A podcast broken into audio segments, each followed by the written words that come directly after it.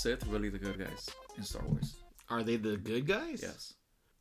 I don't know. It depends on how you think of good. Well, because like in Star Wars, there's the argument that like, hey, under the Emperor's actual rule, like, yeah, like it's way more authoritarian, but like, hey, like you guys are safer. There's like obviously no war, but there's like an occupation going on. But like life for the people on Coruscant, like in the inner parts of the galaxy, is like actually like better. But life for like the outer regions and beyond, like not so much. So is that what you mean by the Sith? 'Cause I think of the Sith, I think of the Emperor. Or are you talking about like Sith, like well, we have Palpatine, right? He's a total fucking asshole. He wants to just wreck everything. But Right. then you have uh, uh, what is it? Uh, Vader. right?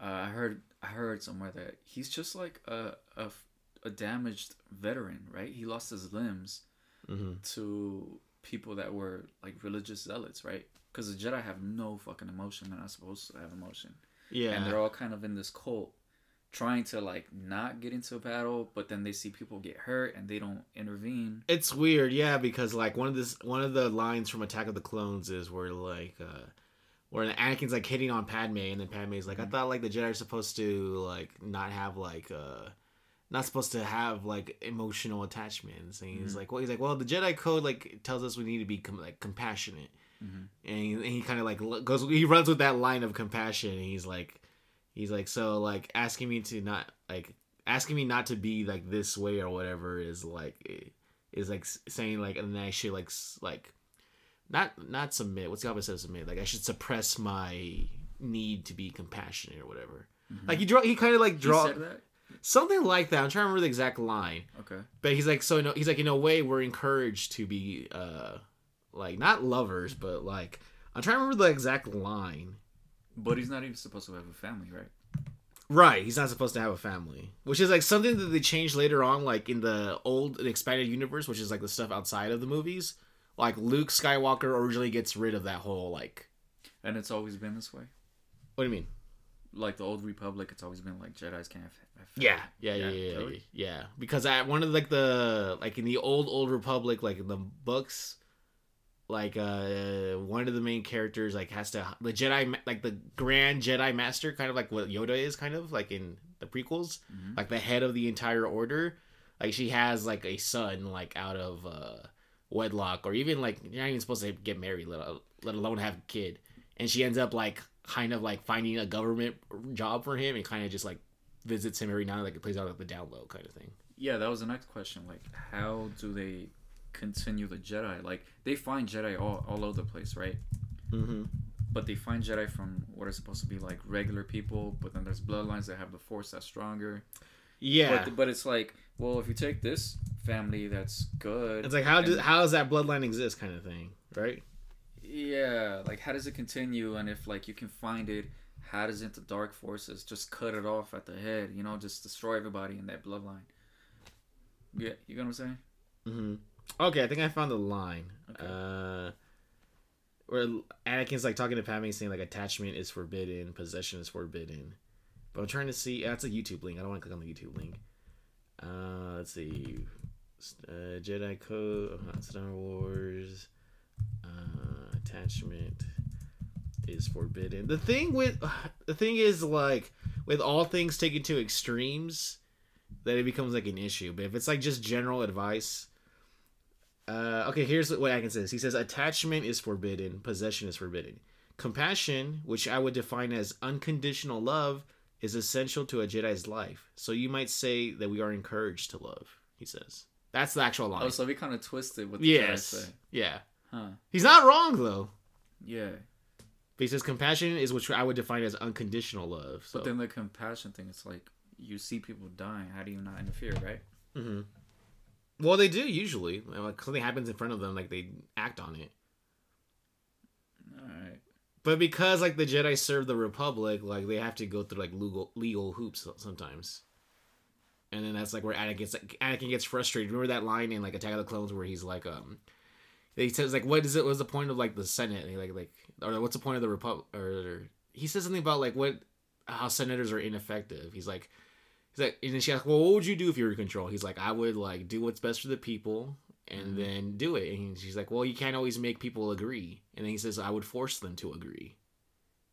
You remember that line? Yeah, what do you think is? I, I guess I missed it, but what do you think is Vader's like main motivation? Like he's maintaining this fucking empire, right?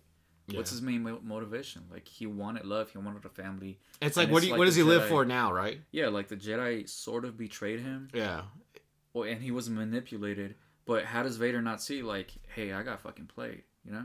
I think I think he does. Like, I think in the in the novelization for the book, Uh huh. like he's pretty much always scheming against the emperor because he knows like he's kind of like in this like between a rock and a hard place where he's aware of like what he's lost but he's like not in a position to like where he can just like go ahead and like just turn over the empire that's why that's why like in in a in empire strikes back he talks to luke he's like join me like together we can ru- we can like you know Ah, okay. destroy the or like flip. Even in Revenge of the Sith, he says that too. He said when he goes to to Mustafar, the lava planet, Yeah. and he's talking and uh, he's talking to Padme. He's like Padme's like he's like I'm he's like I'm more powerful than like any Jedi. He's like he's like come with me like we can run away. He's like I can overthrow the Emperor. Like I can make we can make things the way we want them to be or something like that. Well, sort of, but they're all like that. Like all the th- Sith are like, I'm gonna fucking take over. I'm the one. I'm the most powerful motherfucker. Mhm. So they're always like cannibalizing. Yeah. But that doesn't mean they're like on the side of the Jedi. No. Uh, Like obviously not. Right. But you're touching up on a point that they actually do talk about, like in the books, where like, like the guy who dis- the guy who starts like the chain of events that leads to the Emperor, like Palpatine, Mhm. like he starts it off as uh his name is Darth Bane, and he like comes like a thousand years before the Emperor, Mhm. and he kind of realized the Sith like back then were like the Jedi are, where there's like thousands of them. And it's like, hey, like this isn't sustainable the way we just keep killing each other, like vying for like number one place. And like, Yeah. meanwhile, like the Jedi thrive, and we're just here like infighting. So he comes to the realization that what he calls the rule of 2 Mhm. where there will only be two Sith going forward. And so he, it's kind of complicated. But he basically tricks the rest of the Sith to basically do this mass ritual suicide. Mhm. And then he's left behind. He's the last of the Sith. He takes on an apprentice who he then invests like all his knowledge and all this stuff, all his like power into, like knowing you're going to eventually take over from me, and then you're going to find somebody, and that person's going to find somebody, and we're going to continue to build ourselves up in the shadows to the point where eventually we're going to make connections with the banking cartels, we're going to make connections with the trade unions, we're going to build, we're going to roll like quietly from the shadows because being out in the open has not worked well for us because we're always targeted by the Jedi. Yeah, but I, that's what I was gonna bring up. Like, uh, Vader's in a position where he's so strong and he's got things like so under control that maybe he feels like I just need to stay up here because if I don't, shit is gonna like all hell's gonna break loose. Oh, that okay. Because like you compare it to like current day events, right? Like Mhm. uh, Gaddafi. like I'm on the inside. I'm trying to change things from within, kind of thing. Yeah, like you look at stuff like Gaddafi, the CIA, CIA goes in there and then like disrupts everything. There's murders, all that shit, and then people start to like cannibalize because there's a, a power vacuum there, or the cartels. They take out a cartel head, Yeah. and then a bunch of little cartels spring up, and it gets like crazy violent. hmm So that kind of sounds like what Vader's doing there, right? Right. It's kind of like what's that phrase? Uh, like uh, concentrated, um, centralized opposition, or no, no, what's it called? You know, uh, control opposition, kind of in a way. Sort of. What's that phrase? I don't know if that's the term for it. It's like where you draw. It's like a political thing, like where you draw your enemies, but like you actually control the infrastructure that your enemies use.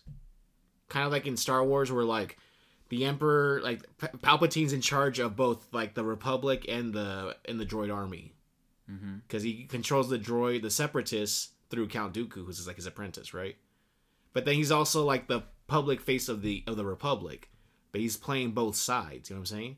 So he's fully in control of like the opposition and the the uh the pro the I guess what's the opposite of the opposition? The position? That's not right, a word, right? Like it's controlled opposition where like you create you create a system to draw out your enemies to kind of lower them in a trap sort of thing. Well, like provocateurs. Yes. At, at a larger yes. scale. Yeah. Yeah. Okay. You create the opposition, you structure it so that you can get like a face for your opposition and then you like crush it from within, like Mm-hmm. using your actual like, you know, resources. Yeah, but that's that's Palpatine. That fucker's like straight evil. Right, but I'm saying like if you wanted to draw like real real world parallels to Oh, that, yeah, yeah, yeah. it would be kind of like people like infiltrating other organizations and like openly like causing like peaceful demonstrations to become like violent or stuff like that. Yeah. Um, So- but yeah, we lost the the point of the. the this is yeah, this is neither a Star Wars podcast nor a philosophical podcast. This Yeah. is the Duo Sense podcast. Welcome, ladies and gentlemen, to another weekly installment. Uh, a couple of days late, mostly because of inclement weather and uh, just life stuff that gets out of hand. I am, as always, your host, Andrew Roscoe, joined by the Badger of the High Desert, the self proclaimed lost cause, which now I finally know what that is Mhm. the unnecessary one, the oh I knew I was forgetting one. Always down for the cause, never down for the count. Johnny, What was that? Johnny, I finally figured out the lost cause thing you were talking about because when you sent me that link, there's like now a Fortnite skin for that person artist. Yeah, it's an artist, and that's the reason I spelled it with K A W S. Oh, okay. Is he is the artist called Cause or Lost Cause? I think his last name is Cause. I put the lost in it, and I just combined it. Ah, But I've had that name since I don't know when. When did we have uh, the PS uh, network? Since PS2. like 2008, seven. Okay, yeah. So I've had that name for ten plus years. before after you were uh, was it he who made me that was your other one for like a year or so I think so. Yeah. and then you couldn't remember the login information so you just scrapped it all together yeah, yeah. I got rid of it. so what is it is cause like uh, it was like a what's like a crossbone character thing right the skin Yeah, he'll do artwork like he'll take a, a Disney character and then he'll take sort of not the you'll like see the insides of him. So you'll see like Mickey, but they'll he'll show the uh, skeletal version of Mickey or Goofy, right? okay I kinda follow And that's most of the artwork. i see Yeah. all right all right johnny we've we've been a little mia for a couple of days and that means that the news stories have kind of just piled up as a result Yeah, we've had a had a couple sandstorms up here, but speaking of sand, do you want to talk about Dune? That's uh, you know what's funny is in the re- article that I wrote, like I used a I used a pun. I used the drawing the line in the sand, and I was like, I was like, I was like, oh, I'm so clever for using this pun. So right now that you said that, I'm like, okay, I guess I'm not as clever as I thought because you thought of it right away. But uh, yeah, I saw I saw Dune last week. Uh, I saw it twice actually at home Mhm. through HBO Max. Um, this is like the most like sci-fi film that I've seen in a long time, and when I say that, I mean like it truly feels like it doesn't really have a crutch like other stuff that came before, it, like The Matrix or like Marvel, or like I mean it's based on something, right? It's based on books, but those books came out like in the '60s. Well, this is the inspiration for Star Wars. I could kind of see that.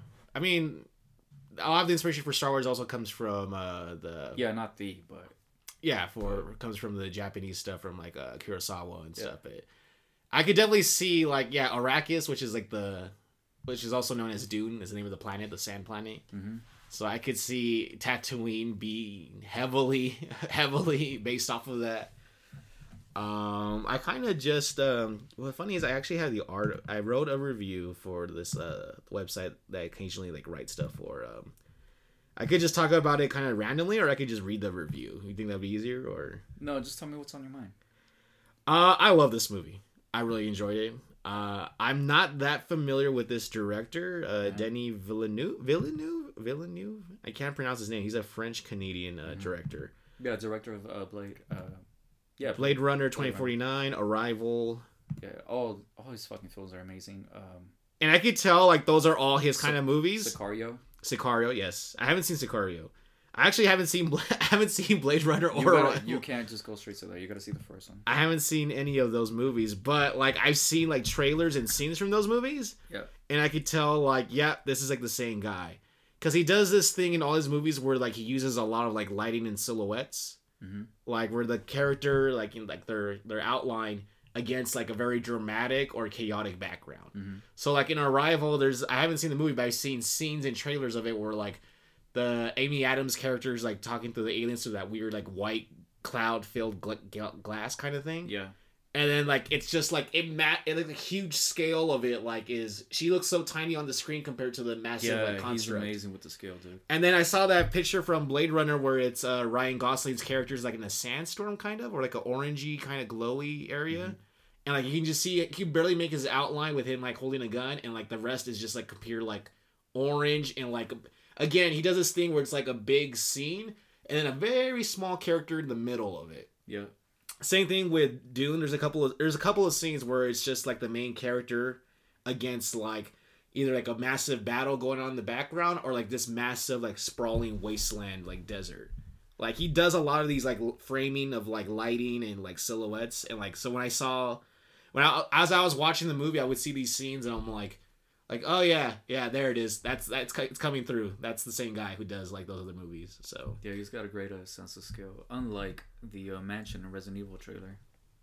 I'm sorry, there's like a massive scratch on my screen. Okay. Unlike, yes.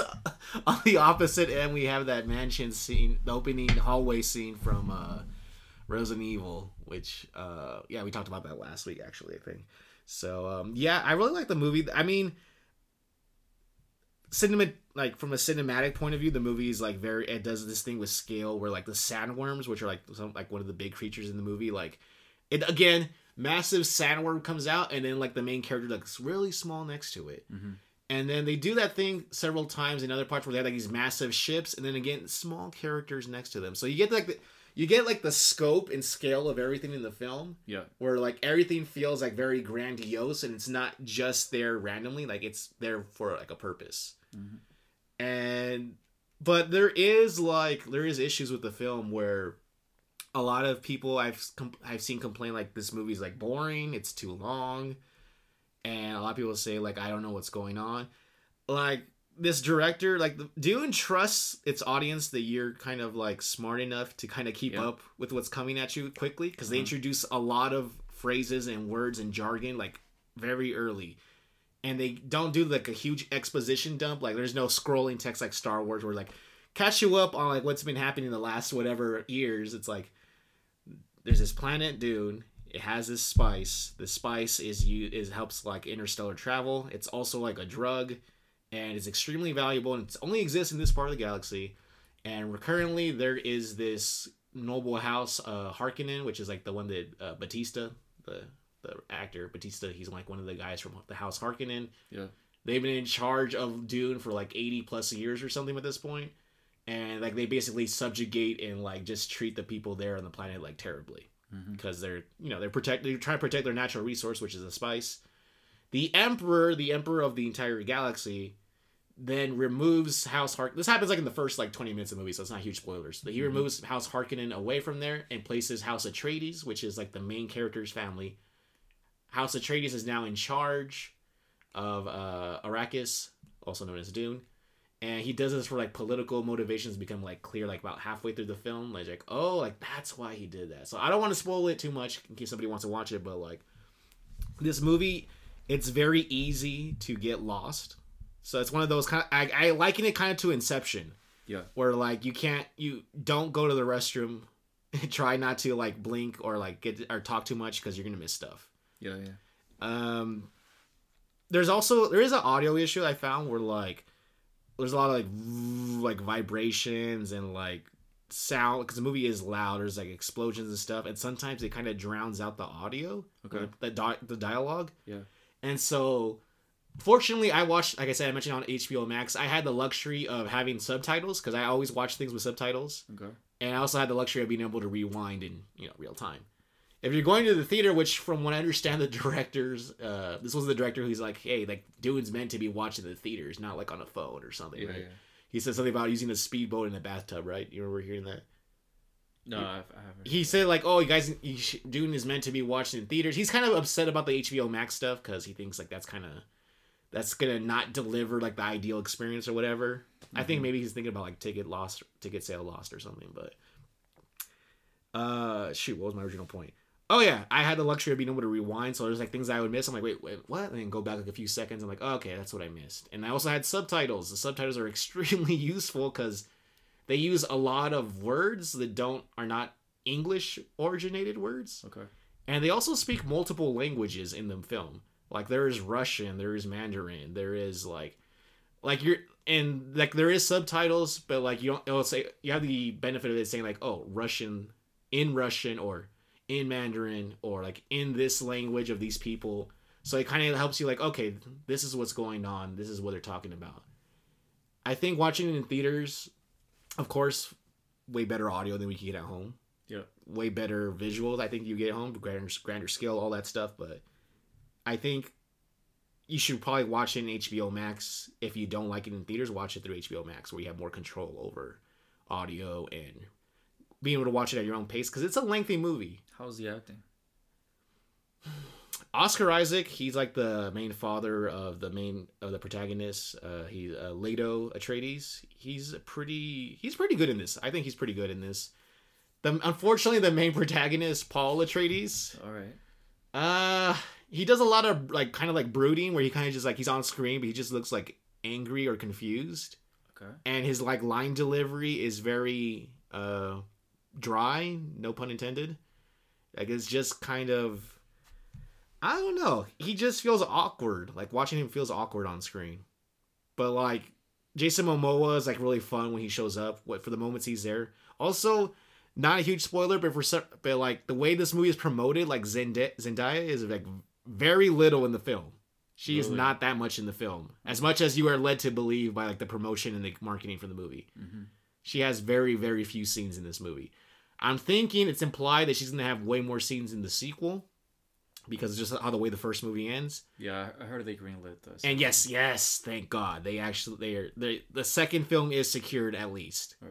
which I was worried about because I think uh, the movie's getting a lot of mixed reviews and I, like I wasn't sure like how it would do like ticket wise because for all the faults of the film, like it, I you you watch this and you're like, there is potential here. Like this can be something really good if people can just stay interested long enough to get us to the second film. Yeah, you can't put that fucking book in one film. No, absolutely not. I mean, I've never read. I'm gonna be honest. I've I even started off with like my review. Like I have never seen the 1984 Dune, Mhm. and I've never read any of the books. I went into this completely blind with no impressions. I'm like, let me see how this is, and I walked away like that was amazing. Like for all the faults I'm telling you about the film, it's visually visually a feast, and I'm so invested in the story, even though the characters are individually not that great. I think but I'm interested in seeing where this plot goes as a whole. So, so those are my impressions on Dune. Johnny, you need to watch Dune. Well, um, It's you- long though. It's you long. wrote up the article. Where can we find the article? Oh, uh, I wrote. Uh, you can find the article on geeknewsnow.net. Uh, I wrote, yeah, geeknewsnow.net. I'll probably put a link in the description for the pod, so if anybody is curious on checking it out. I meant to write the review like half as long as it actually ended up being, but I was I just loved gushing about the movie so much that it ended up being twice as long as I intended. So, uh, of course, I also wrote a lot more about the cons. There is cons. Uh, the acting, I get I mentioned, not that great. Uh, very easy to get confused. There is because there's not that much hand holding. There is times where you watch scenes, you're like, wait, like what happened? And then you're like, and then a few seconds later, you're like, oh, that was like a vision or something Mm-hmm. or like it, it has like hard cuts where you think that's like the progress like the next logical scene Mm-hmm. and then like something sticks out you're like wait a minute like when did this happen oh it's a vision oh, okay sometimes things happen out of order and that's kind of if you already don't know what's going on if you don't already understand like the phrases and jargon if you already kind of like have like a bad impression at this point like it's not doing you any favors it's very convoluted but honestly i feel like those scenes if you just stick with it like okay like that was necessary for us to understand Mm-hmm. because you can tell they're doing that thing with like I compare it a lot to like Lord of the Rings with the first film, where Okay. like a lot of the stuff you can tell has payoff in the future. We just had to get to that point. You know what I'm saying? So I would encourage people to watch Dune. Anyways, I was gonna encourage people to watch it because I want the next one to be made. But now that we know the second one's being made, I still encourage you to watch it anyways, but now with less financial motivation. So go watch Dune, guys. It's super sci-fi. Like a lot of the sci- like the ship designs are are really dope. They have like these like dragonfly looking like helicopters. Have like they don't have like propellers. They actually have to like beat wings. It looks really cool. Yeah, he's really true to the original stuff, right? I, Well, I'm if- assuming. Yeah, if, if you've seen like Blade Runner, you'd be like, "Fuck, this guy really stuck to the old shit." like the fight there's not that much fighting in the movie but the fight choreography is really cool it's like very close like cqc style stuff like they have like these shields And it's not like choppy uh, camera shit. no no it's not like up close where you can't tell what's going on no like the shots are pretty kind of far back where you can actually Like, Like- John Wick, like you could see. yes Okay. yes very john wick less mcu dc-ish All right. where like you're up close and you're like i just see struggling and, oh now the person's on the floor Yes, I hate that. that's not at, no the wide open like wide far away shots so you can fully enjoy the like the choreography So So, anyways, again, this is not a movie podcast, but because Johnny wanted to talk about Dune for a little bit, we did. Although tangentially, somewhat video game related, Uh huh. there is Dune content in Fortnite. Right? There's two characters. I think Zendaya's character and uh, Timothy. What's this guy's name again? Timothy Chalamet. Right? Timothy Chalamet. He's like the main character. He's Paul Atreides. There's a skin for him and a skin for Zendaya's character uh, in Fortnite as of now. Yeah, I jumped on it for a moment. and I saw the skins. They they look cool. Uh, the most interesting part of those skins were the actual dragonfly, which is your. Oh, that's dope. That's great integration. That's like the, your glider, right? Your glider is the dragonfly, dude. That's dope. It's, pretty actually a ship. That's cool that they did that. It's a dragonfly looking ship, but that's cool. Uh huh. That makes sense. I love when they use those like elements like smartly, Mm-hmm. like with um, uh, what was the one with uh, I think with Cammy. I think Cammy from Street Fighter, like, or was it no, um, what's his name? I Guile. Yeah. He has like a jet, like a jet as like his glider, right? I think. Uh huh. He has like a jet or like a jet plane, which makes sense because I like think a- it's like a, a Harrier. It's like a F twenty two. it's some kind of plane, right? Yeah. And that makes sense because he's like in the Air Force and Uh-huh. everything, all that stuff. So I love when they integrate like elements from like the things that may act, make actual sense. So Yeah. Another example, since we're talking about Fortnite, uh, they also have the skins for Chris and Jill.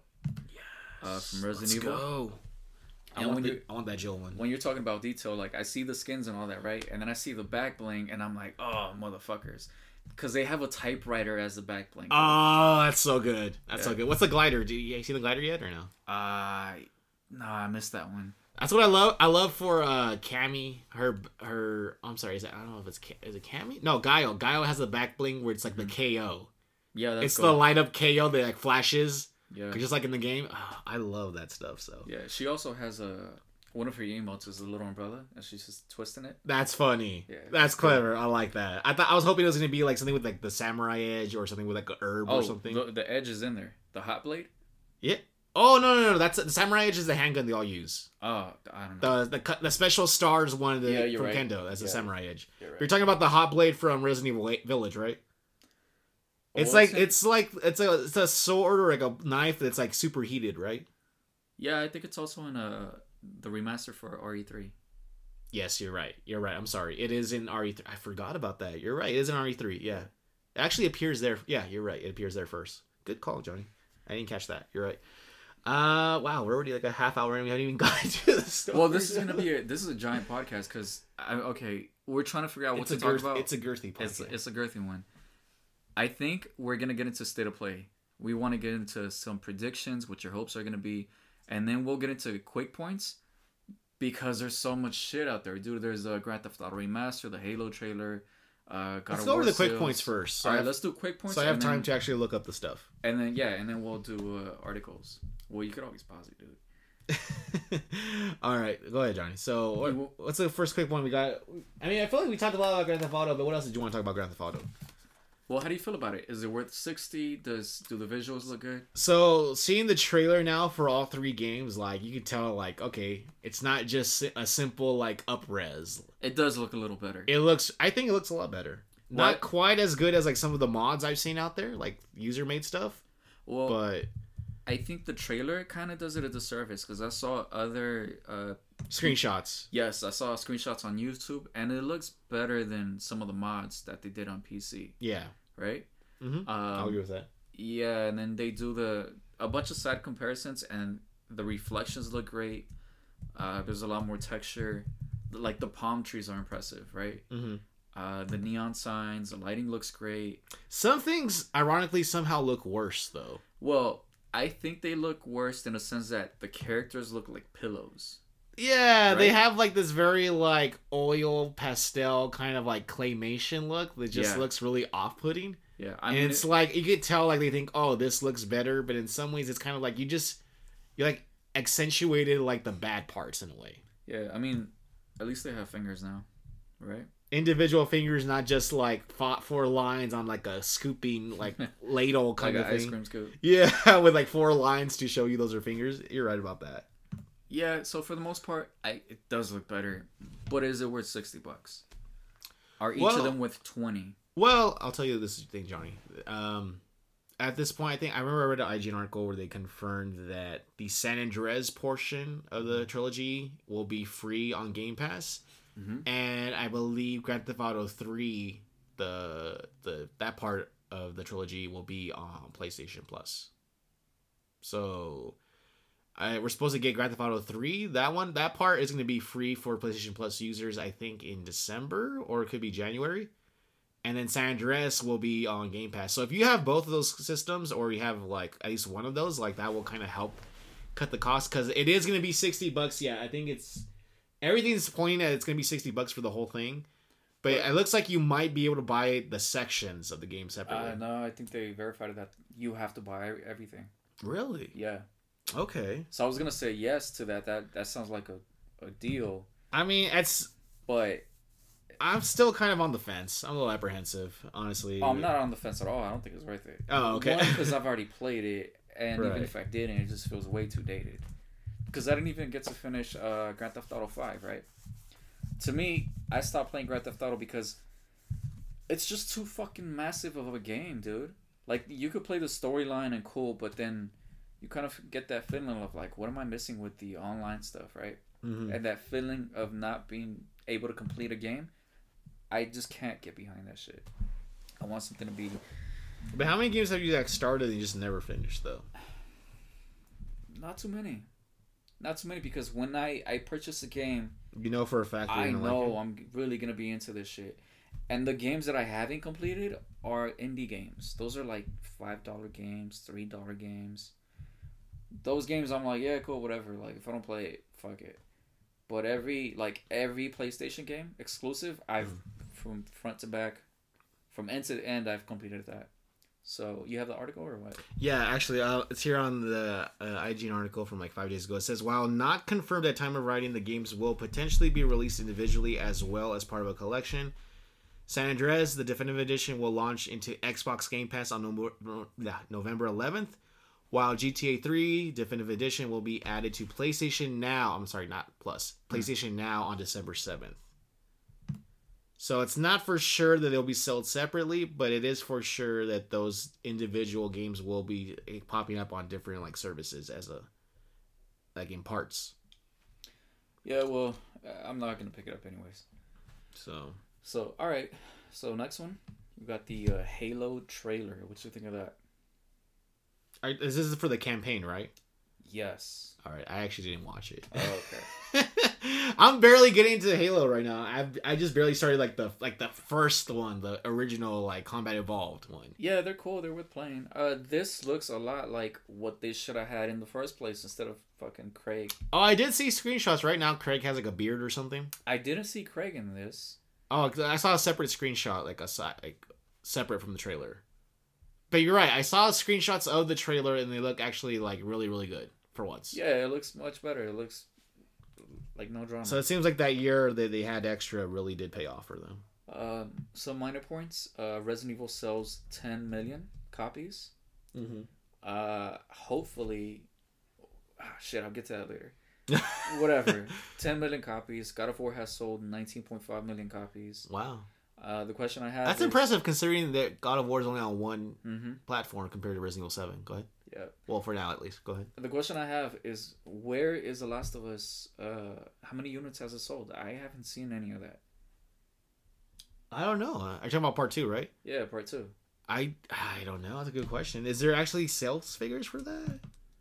I I I remember I heard when it turned to profit like instantly, but Yeah, but after that, like of course instantly there's all the uh, the pre-sales, but I put the last that- duel for some the- reason. Last after of the drama, I hope I I'm wondering how that went. Hi Johnny, you in the drama. Uh, let's see, Last of Us Part Two sales.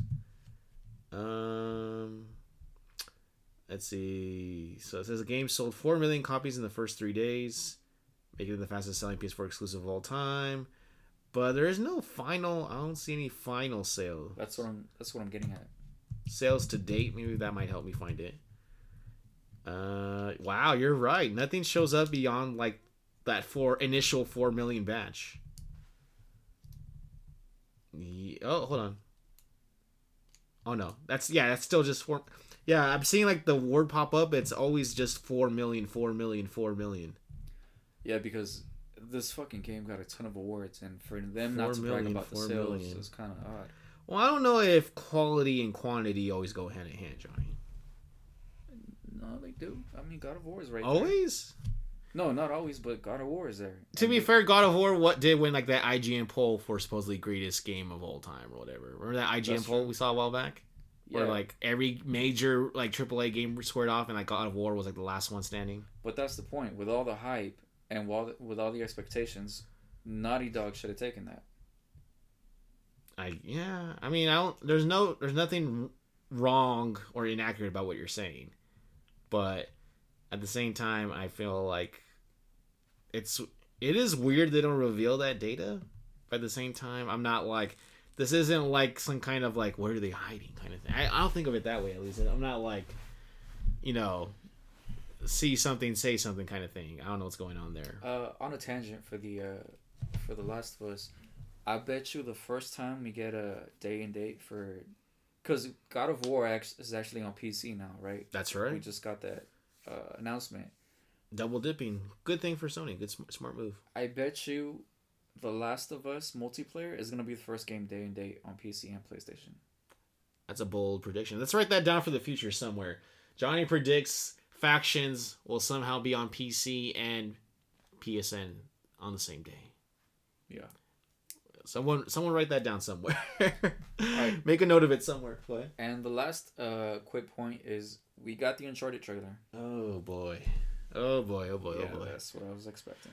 Oh boy. Okay. Go. First of all, I some people are upset that they put like so many different elements from the different games into the one movie. My thought is like if this movie flops, at least we got those moments into the movie rather than holding off on a potential sequel that may never come. Like so like the plane sequence with the cargo plane, right? Yeah. It's like, oh, that would have been so much better if it was like actually in the third movie like it's supposed to be, right? But at the same time, if we don't get to a third movie, I'd rather just have it into the movie right now. Cause it's such it's like icon like you can tell the people who like made this movie were kind of like, okay. They looked at a bunch of YouTube trailers of like all the Uncharted games and were like, okay, write that down.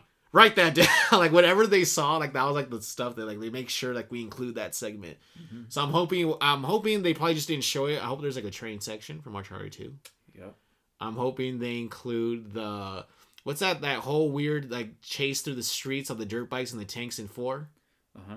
I hope that makes it in there. We know for sure the plane sequence is in there. They put a, actually they showed a lot of the plane sequence of Nate like falling off, Nate getting tangled, Nate just hanging from the boxes, somebody else getting hit by a box, a car flying out of there knocking Nate. Like I'm like they showed a lot of that one specific sequence, so it makes me wonder like what else are they what else are they holding off on? Okay. Second thought, I feel I cannot watch a movie with Mark Wahlberg and not and not and forget that he's Mark Wahlberg. Okay. Like when I watch uh any of the Transformers movies that he's in, like I'm always aware that he's Mark Wahlberg and not the character he's playing. I feel like Mark always acts like Mark. Yes, Like absolutely, like when I watch DiCaprio, as big as he is, he always becomes a character, absolutely, right? yes, absolutely. Yeah, you're right. He's uh he's um shoot, what's his name? His character in Titanic. He's uh why can't I remember his name, Johnny? Jack. Jack. Duh, that's like such an easy name. He's Jack in Titanic. He's uh I forget his name in He's the guy from Departed. He's the guy from I was like, what's his name in Inception? I always forget his name in that I don't know the Inception one. I, I know, like, I, they mention his name a couple of times, but it's always his last name in the movie.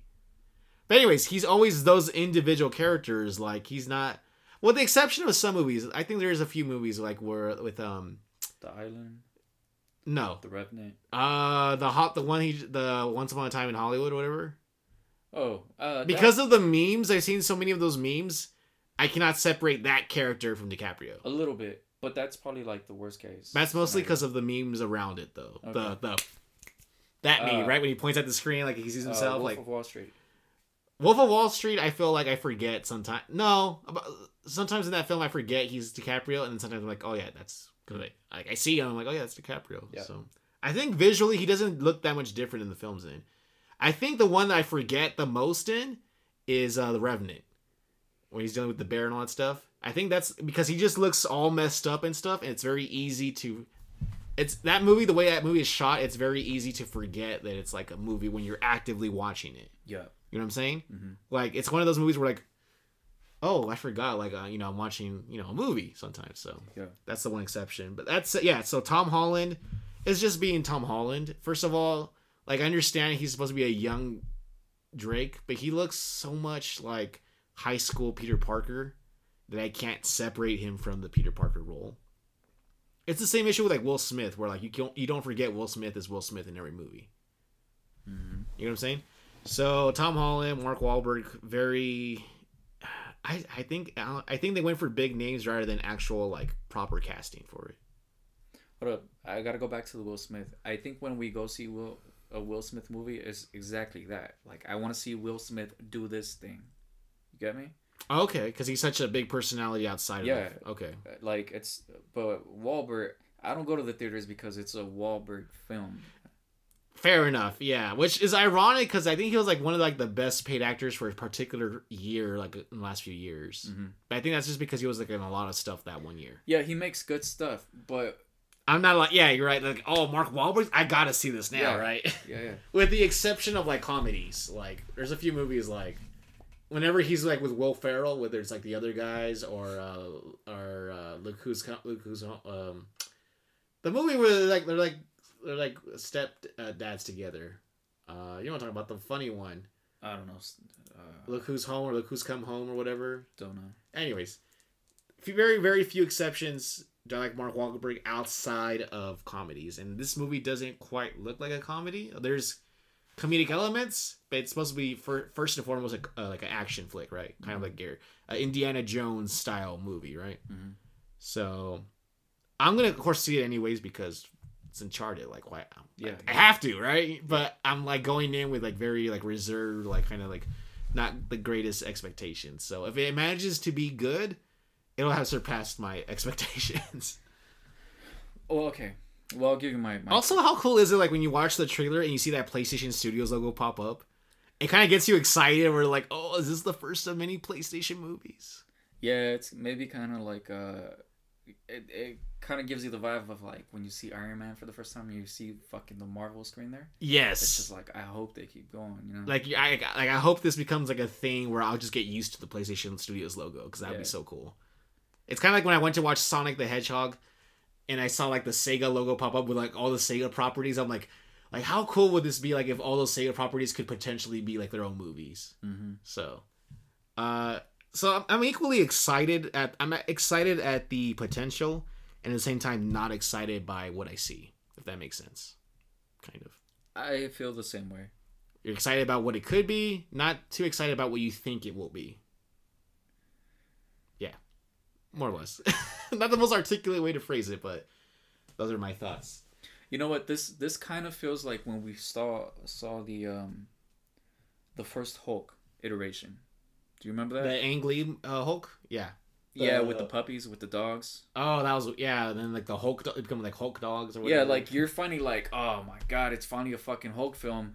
But then you see it, you get the trailers, and you're like, I'm not. This isn't quite it, but at least we're we're in that direction, right? yeah, like I'm not quite sold on it. Yeah. So hopefully, down the line, we start getting like Iron Man quality type of shit for for video games.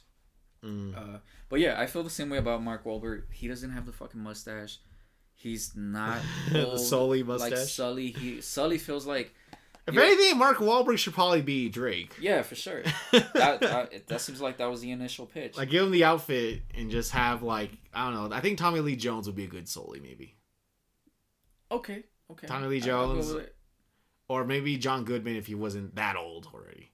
That that'd be all right. A younger John Goodman. But Goodman is, is such a good actor. I'd be like, very into that. A good Solia for him. Yeah. Yeah, so so he doesn't, for the lack of a better word, he he doesn't have that swagger that Sully has, Mm-hmm. right? He's like your uncle that lets you get get away with shit, just talks about the girls, you know. Mm-hmm. He doesn't have that that vibe. Maybe it's in there, but I don't think he could deliver it. Right. Uh, what's his name as Drake? Too young. Tom Holland. Yeah. Yeah, I, I can't get past. He's fucking Spider. Although I do, I think the one casting I do like is I do like how Antonio Banderas is the villain though. that's cool. that is cool. I didn't expect that. I'm not sure who exactly if he's supposed to be like an established villain from the games or he's just like an original creation for the movie. He looks like He looks like he could be like a like a conglomerate of like several villains kind of just thrown together. yeah, because he looks like uh one of the the villain from Lost Legacy. Oh, you're right. Wait, no, not last. I'm thinking of Uncharted Four, the one where like the guy that Sam invents as being the guy who like makes him. the guy in prison. Yeah, Yeah. is that who you're thinking of? Because that's what I'm thinking of. No, I was thinking about the. Where he's like the drug cartel guy. yeah, that works too. That, that he kind of looks like he could be that character. Cause there's like that line of dialogue where he's like, "Oh, like, like, are you like a, are you, do you?" He's like, "Are you a collector of art?" He's like, "Oh," I, like, and then Tom Holland's like, "Oh, I dabble." He's like, "Oh, well, I don't dabble." It's like, like a whole family like history is like tied to this thing or whatever. Like, like he seems kind of menacing in a way. He's like, like, did I? Just, I think he just threatened me or something like that. He says in the trailer. Okay, something that does give me hope though is a day before the trailer came out, this was leaked. So there was already footage out there, and that footage looked like shit. Which is part of the mm. footage that they put into the trailer, right? Right. They're like, "Fuck, this thing is already out. Let's Is it like the Spider-Man No Way Home one where like we got like that really poor like there's no like effects yet, and then we got the really good like trailer the next day? That's what I'm saying. I feel like maybe maybe we got that leak And like and then now they're to go into like proper post production. yeah, and then we're to get it like the next trailer might look a lot better. Got you. But okay, when you see that shot of the plane, Mhm. it looked fucking terrible, dude. Like when they're on the crates. Are you talking about in the leak trailer or in the actual trailer? Both. I thought That's- it looked good in the actual trailer. Okay, no, the actual trailer. Okay, it looks fucking dumb. It looks. What's his name? Tom Holland. Tom Holland. when he gets knocked out and like he has his feet wrapped up to the crate. Oh, he's just like and hanging he's just there. kind of hanging there. that does look awkward. that green screen, whatever it is, what's going on? oh, like, the the, hair- ocean doesn't look like The- real. no, the yeah. fu- the hair, the ocean, the ground doesn't look good, uh, good, and then the hair's got like this light breeze. Like the plane's going hundreds of miles an hour, right? Mhm. That doesn't look good. I And saw then people meme that I meme meme that a lot, and then they put it they put it into like one of the early Kingdom Hearts trailers. Because there's like a scene where Sora looks like he's kind of doing that too, and they just splice the two se- it looks sequences together. bad. It it just looks bad. So that's not even part of the game. That little portion. So just cut it out of the film. Mm-hmm. And also when he gets back onto the crate and he jumps, he looks like a superhuman. That Like, looks weird to me because I'm thinking like like I, okay, I'm not gonna pretend to understand physics completely, but like it looks like a very effortless jump, exactly. and then like for the amount of ground he gains in that jump when he's heading against the, All the physics look off. against the I get what would you call that? Not wind because it's like he's already in the plane, right? So there's no like it's like there's no there's no like wind resistance against him, right? He's kind of riding. He's riding the what would you call that? The lack the jet the little slipstream, right? Yeah, you could kind of. But still, but I feel still reaching. the distance he covers and like the plane's like in motion. Like I feel like it would be way less realistically. Well, It look it doesn't it looks very like yeah you're right very superheroish very like okay like calm down yeah, we we can say in the game, Nathan can cover some gaps, but he doesn't have a vertical like that. Nah, he's not. He's not playing for the Lakers with like with the way he jumps. Not like that, at least. Uh, All right, so I'm done with that. I'm I- cautiously optimistic, Johnny. Cautiously optimistic. I, I I'm more excited about what this can lead to more than like it's kind of like Dune. Well, I love Dune. That's different, but it's like I hope this does well so that we can get something better down the line. I don't want it to be like, well, we tried and we give up because it didn't work out. You know what I mean? Yeah, they need to get this right, dude, because I am scared that they're gonna butcher Metal Gear. Oh, oh, that's not a PlayStation Studios movie though. Is it not a No, I think that's a separate like wheelhouse altogether. okay? Different production company, different studio, different director, different everything. All right, cool. Although that one does have the advantage of having a director who loves the material. So Is That it him, well. the guy that was talking about it like uh maybe two years ago? yes, And he's attached to it. The guy who like I think he told that uh BossLogic guy to come up with something, and he's like, oh, he's like, yep, I like that. And uh, And he talks directly to Kojima. He's friends with Kojima, isn't he? I don't know if he's friends, but I know he's he's he's met with him before. Okay. So, all right, is that it for the quick points? I think it is for the quick points, right? Yeah, you want to do you want to do articles? Or you want to do a feature? Uh, do a state of play. Well, I feel like we can roll those together because the first article is about state of play anyway. Right, so, uh, for this one, let's go ahead and direct our attention to IGN. This one comes from Felicia Miranda, who writes about the state of play, October 2021, how to watch and what to expect. Sony announced a state of play broadcast for this week and this time. The focus will be on updates and announcements for upcoming third-party PS4. Ah, we're still focusing on that, and PS5 games. If you don't want to miss out on all the PlayStation news, here's everything you need to know when to watch, when it's state to play. The next day to play is scheduled to air on Wednesday, October 27th at 2 p.m. There's a huge chance that if you're listening to this now, that you might have already seen the state of play because it's basically tomorrow as of recording time. Um, 2 p.m. Pacific time, so like right when I get out of work. So I'm probably just gonna hang back at work and just look watch it on my phone. Uh, 5 p.m. Eastern time, 10 p.m. BST. Not sure what that means. Uh, blah blah blah blah blah blah. We'll be hosting the next state of play here on IGN.com. Blah blah blah. We'll also be covering the event. Blah blah blah. And yeah.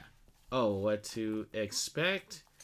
Uh, says first, let's focus on what we do know. Sony specified that the next state of play will focus on upcoming third-party releases. So Johnny, no first-party stuff. Don't expect first-party stuff. No. There were no titles revealed outside of that, but based on what we know, we can take a few guesses at what that might be. Uh, Forspoken's the one they put right here. Uh, I'm not going to read all this. I'm just going to look at the pictures to see if any other major ones they mention. Uh, the Stranger of Paradise, Final Fantasy Origins. That, that makes sense. Final Fantasy 16. That makes a lot of sense because that one's due for an update about now. Uh, other potential titles include Ghostwire Tokyo and Pragmata. Please, I would love to see more of Pragmata although Pragmata was recently delayed to 2023. Uh, level Little Devil Inside, Stray, which I think is the cat one, and uh, that's about it. So okay, so that's the end of that article. They just, says you watch it October 27th, which is Wednesday, tomorrow as a recording. Today, likely of what if you're listening, it could have already happened depending on what time you listen to this episode, but yeah. So Johnny, let's go ahead now. We can segue our way to predictions. She kind of took away my major one, which was I was hoping for uh, Pragmata, and I'm Yeah. sticking to that one So the because we haven't seen anything of that game since the PS5 was announced. Johnny, that was over a year ago. Since the PS5 was announced, that was the last time we fir- first saw it and last heard of it, and then nothing since then. It's overdue for one. Final Fantasy 16, of course, I'm a huge Final Fantasy fan. I will always, always vote or always predict that we're gonna get something Final Fantasy related. It makes sense though. Final Fantasy 16, right? Yeah, especially since it's supposed to be already like like they've already done all the voice recordings for the English and Japanese audio. But Forspoken, we just got a trailer, so I'm taking that out. You don't think it's likely that we'll get another another trailer, No, or even just like 20 minutes. okay, so in twenty minutes you can fit what four, maybe five trailers. Uh, I think we've already gotten too much uh, Sifu, Okay, so I'm gonna take that one out. Pragmata, absolutely. I really want to see this. so this so for those of you guys who forgot, Pragmata is the Capcom uh looking game that I don't know it's Capcom. But it looks a lot like the char- the character looks a lot like the Kojima Productions character was like a big spacesuit guy, right? He kind of looks like Kojima Productions character, the Luminous or whatever it's called. Homo Lumis, something like that. He looks like that guy. He looks like he's like an astronaut outfit. Yeah. He's accompanied by a little girl, and then he gets launched into the sky and ends up being like a space station or something on the moon. Yeah, something on the moon, but it's also like this illusion. Yeah, this weird like hologram kind of thing. And it's Capcom, right? It is Capcom, Yeah. yes. So we have no idea of what it is gameplay wise or story wise. I'm hoping I hope it plays like a Kojima game. we haven't seen anything about this since the PS5 even before it even came out. So like we're overdue for some kind of update on this. Yeah. Uh, Final Fantasy Final Fantasy 16 we haven't seen anything of it. I think I think they showed some like concept art during Tokyo Game Show a couple weeks ago. Mm-hmm. They showed concept art I think they revealed the yeah they revealed the fact that they finished like all the voice recordings for English and Japanese audio. So that means like all the story, all the cutscenes, that stuff is done. Hmm. All that's left now is like game scenarios, like in terms of like gameplay, uh, environment, art, environment, like art, lighting, that kind of stuff. Mm-hmm. So they're pretty much close to. That's coming along nicely. They're pretty much done. I wouldn't say they're done, but they're close to being done at this point. So I'm expecting an update on that. That makes sense. Forspoken, like you said, Forspoken, we just kind of saw that. I don't expect more on that. Ghostwire Tokyo, same thing. I feel like we kind of already seen enough of that. Okay. I don't. I doubt we will get more of that. Little Devil Inside makes sense. That actually got confirmed that it is gonna be there. Oh, was that the leak you were talking about? The Reddit re- ResetEra leak? No, that wasn't leak. Oh. That was just confirmed by Sony. Okay, so that okay, so that's already like what one fourth you think of the presentation? Great, it was twenty minutes. Yeah. Maybe four it looks minutes? like they were gonna give a like a deeper dive, Dive. into that. Okay. So that's that might take five minutes. Uh, I do want to see more of Stray. We already got a little bit more, but I wouldn't mind if they told us a little bit more about the gameplay. Okay. So Stray would be nice. Uh, Johnny, what if we find? I don't want to get my hopes up. Actually, I'm not that excited about this. You'd be more excited about this. Do we? Do we get factions?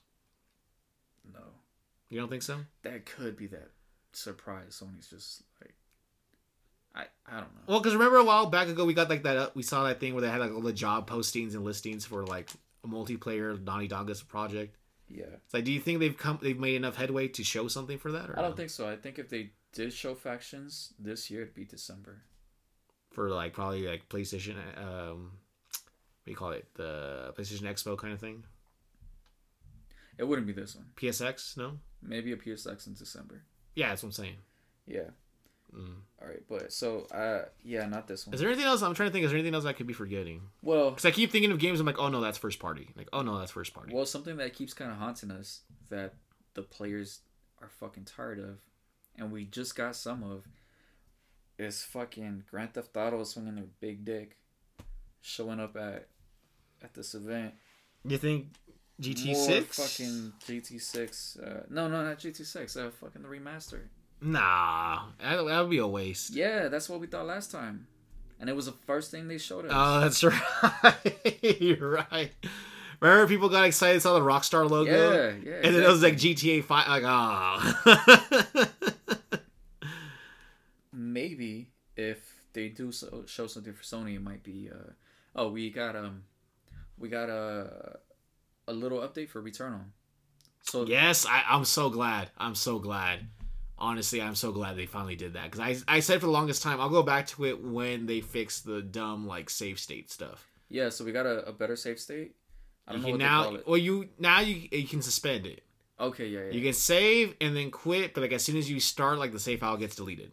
yeah. So, So it's not a permanent like save spot. It's just like a quick save feature. we also got photo mode stuff, but Mhm. maybe they got that out the way because the event is so short. Maybe they can show us. DLC? Yes, I was gonna Mm. say that. Yeah. And the other one is uh, what's the competitor to Dead Space? Callisto Oh, Protocol. yes, you said it. I want to see some of that. That's third party, and that could that could be that's time for an update for that. Especially since Dead Space has been like announced since then. Yeah. Now's the time to kind of you know draw the attention away from Dead Space and be like, hey guys, like we still exist over here. I agree. And since That would be great. That that would be that would be like the perfect time now to do that. And since we're talking about horror games and it is October, I doubt it, but maybe Resident Evil Seven DLC.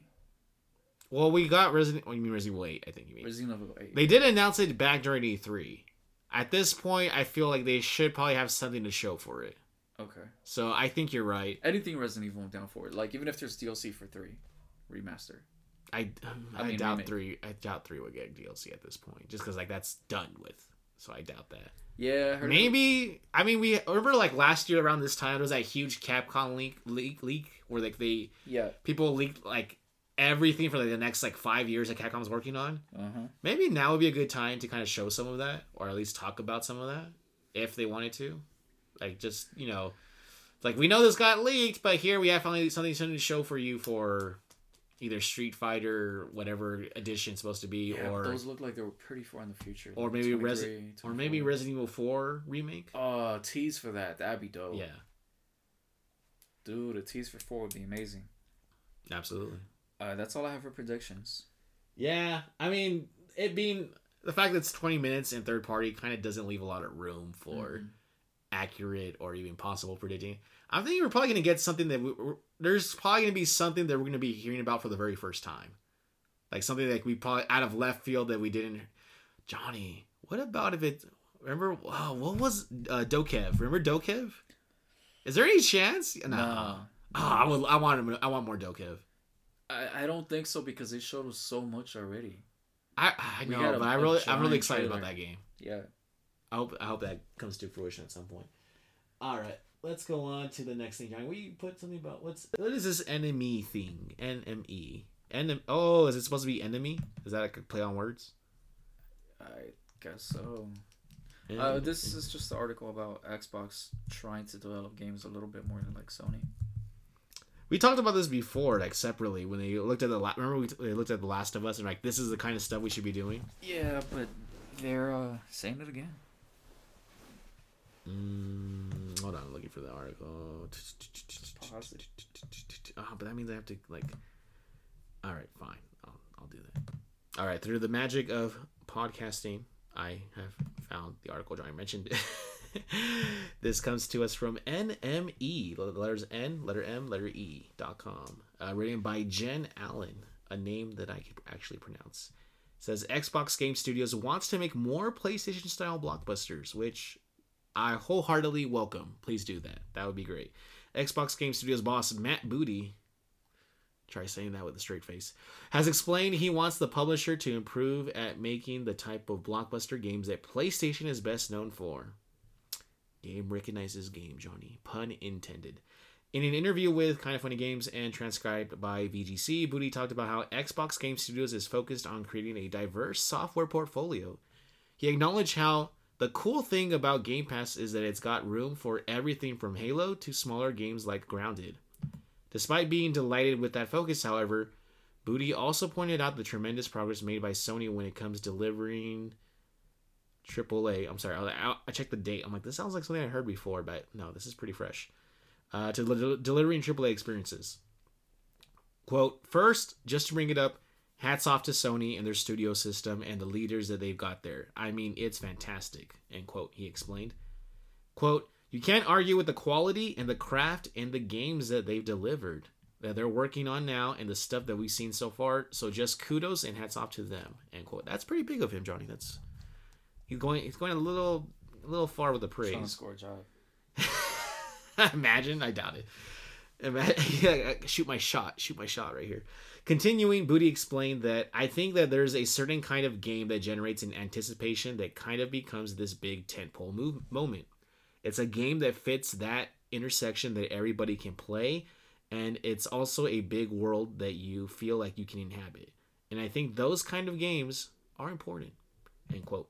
He cited the likes of Uncharted in Horizon Zero Dawn as significant moments, explaining that while he didn't want to, quote, necessarily get into what's our Uncharted or what's our Horizon Zero Dawn, end quote, it was worth considering, quote, what are those games that have got universal theme? What are those game? Yeah, I'm sorry. What are those? Okay, there's that error. What are those games that have got universal themes? That have got a big world that people want to get lost in. That have really well realized characters and really high production values. End quote. Crucially, Booty stated that such games are absolutely what we want to go after. While no specific names were mentioned, Booty acknowledged something that Xbox boss Phil Spencer recently mentioned in an interview that Xbox is growing and far from done. All right, there's a little bit more to that, but I'm just gonna leave it there. Johnny, this is something we've kind of talked about before, right? I feel like we saw this last time with the when about I want to say like in the spring of this year, where I I forgot Phil Spencer or somebody over there mentioned about how uh, The Last of Us is like the type of game like they should be creating, right? They, Yes. the kind of game that they should be like the quality be able to replicate, right? That's what they should be doing. Did it just come out of uh, the lawsuit with Epic and Apple? And there were like some papers, not leaked, but it was exposed. That's right. Thank Right? you. You're right. That's where we saw that, right? Where they mentioned, yeah, because it was like one of the leaked or one of like the one of like the emails or whatever that came out that was like like oh yeah, like they've been playing The Last of Us too It over was there. an internal review of the game. That's and right. They're like, we need to get, we need to do this type of thing. exactly. Yeah. So it's Well, the thing with this, it's like, what are they doing right now? Like, I mean, it's not impossible. It's not impossible to kind of like find what the template or formula is. It's like, it's just that I feel like it's just two different audiences because like Microsoft is no more for like integrated like mo- social. I mean, sorry, like a multiplayer like features and very heavy multiplayer focus and stuff. It's like, I mean, look at their flagships. We have Halo, Gears of War. Like these are like their whole premise is predicated on multiplayer like action, fast paced, third person, first person also. that's shooting. games. Right. Okay. There's Forza, but Forza's again multiplayer, right? Forza again. That's not. I don't think people do. People play Forza for the single player. I don't think they do. Right. I don't know. I don't think. I don't know. I doubt it. Uh, what else do they have? I'm trying to think. That's like hate like Xbox heavy.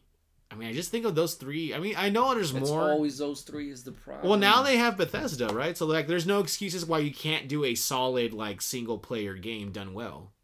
So, I mean, them saying this like that's nice that they're saying it, but just you know, do it. Go out and do it. That that's what I'm saying. It's like, but they're saying this right now as though they're like, how we we need to get this in motion. It's like, what the what do you mean? What the fuck are you doing right now?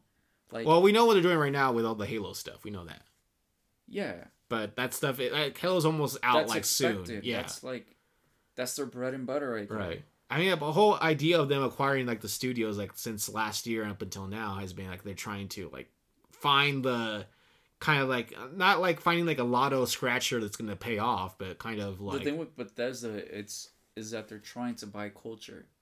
They're trying to buy a studio that's already set up, that's like ready to go. It's running. We just need to fund them. We Don't just have to do the groundwork. More money, yeah. yeah. So, yeah, it makes sense that they bought Bethesda, but I mean, I just don't trust them because they bought Rare. Like, I wanted to see a badass fucking Killer Instinct, right? That shit fizzled out. That shit was a fucking dud. Well, the whole issue with Killer Instinct was just the way they kind of went about like marketing it and also like delivering it with like a character at a time and stuff. And When did they buy Rare? rare, ooh, back like in two thousand three, around like years ago. How many about Killer Instincts do we have? One. That's what I'm saying. It's like they got How many. Banjo Kazooies have you got since then, John? None. One. really? Nuts and bolts. Not that great. It was on 360. Not that great. All right. Well, one That was like one- 2008. And it's like, okay, you guys have the fucking money. Like, why is there only one of each of those games? hmm It's like, did the did the culture fizzle out as well? Did Well, okay, so Rare, I believe a lot of the developers from Rare went on to do like the Xbox, like the the the cross media bar stuff, the dashboard with like the remember the little avatar characters and stuff like that. Mhm. You know, your Xbox, you turn it on, you have your little character you can like, customize. I think they did a lot of those like character animations. So that's the reason you buy Rare to make them do that type of shit. I don't think so, but I'm just telling you. I'm telling you what actually happened, not that I agree with it. No, I know, I get you. Okay. But then, uh, on one of the last uh, showings for Xbox, they show that game from Rare. It looked great. The art style looked great. And then months later, you see them say like, "Yeah, uh, we're revamping the whole fucking game." Was that like- scale oh, scale bound? No, it wasn't Scalebound. That too. Where the fuck is Scalebound? That, well, they canceled that. So Yeah. So they say shit like this, and it's just annoying. It's because I want to see them like really compete. I want to see competitor to competitor to Sony. not just like on the multiplayer sphere, but on all fronts. Yeah, and and most of the shit that I hear them talk about just fizzles out. The only thing they can bring to completion is just Gears, Halo, Forza Gears, Halo, Forza. to that scale. right. So this this this article just is depressing for me. Yeah. I mean, I I really want them to do well because I feel like all gamers in general just benefit from better competition. Like, Mhm. there's more quality is is kind of right. You know, what's that uh, phrase? Uh, uh, rising tide lifts all boats, kind of thing, right? Yeah. So I agree with that. I do want to see Xbox do really well. I want to see PlayStation do really well, but I really do want them to compete on more equal fronts. Of course, there's always Nintendo off doing its own Nintendo thing in the cor- in its own corner. But yeah, Xbox, if they know what they need to do, then they just need to get to doing it. And like I know I say that like as if it's so easy to do, but I feel like you have the money, you have the resources, like They have the property. they have way They have they have way more tools and resources than like what PlayStation has. Mhm. They're just not fully unlocking or utilizing that to their best of their ability. Yeah, they talk about games where I'm like, that is a fucking massive game, but I, I just never see it come through. like they have Indiana Jones. What's that gonna be like? But when I think about it, I'm like, it's probably just, it's probably just gonna be shit. Uninspired, maybe. We'll have to. Only time will tell, Johnny. We'll have to see in the future. Let's move on to the last of our articles, Johnny. I'll pause it real quick.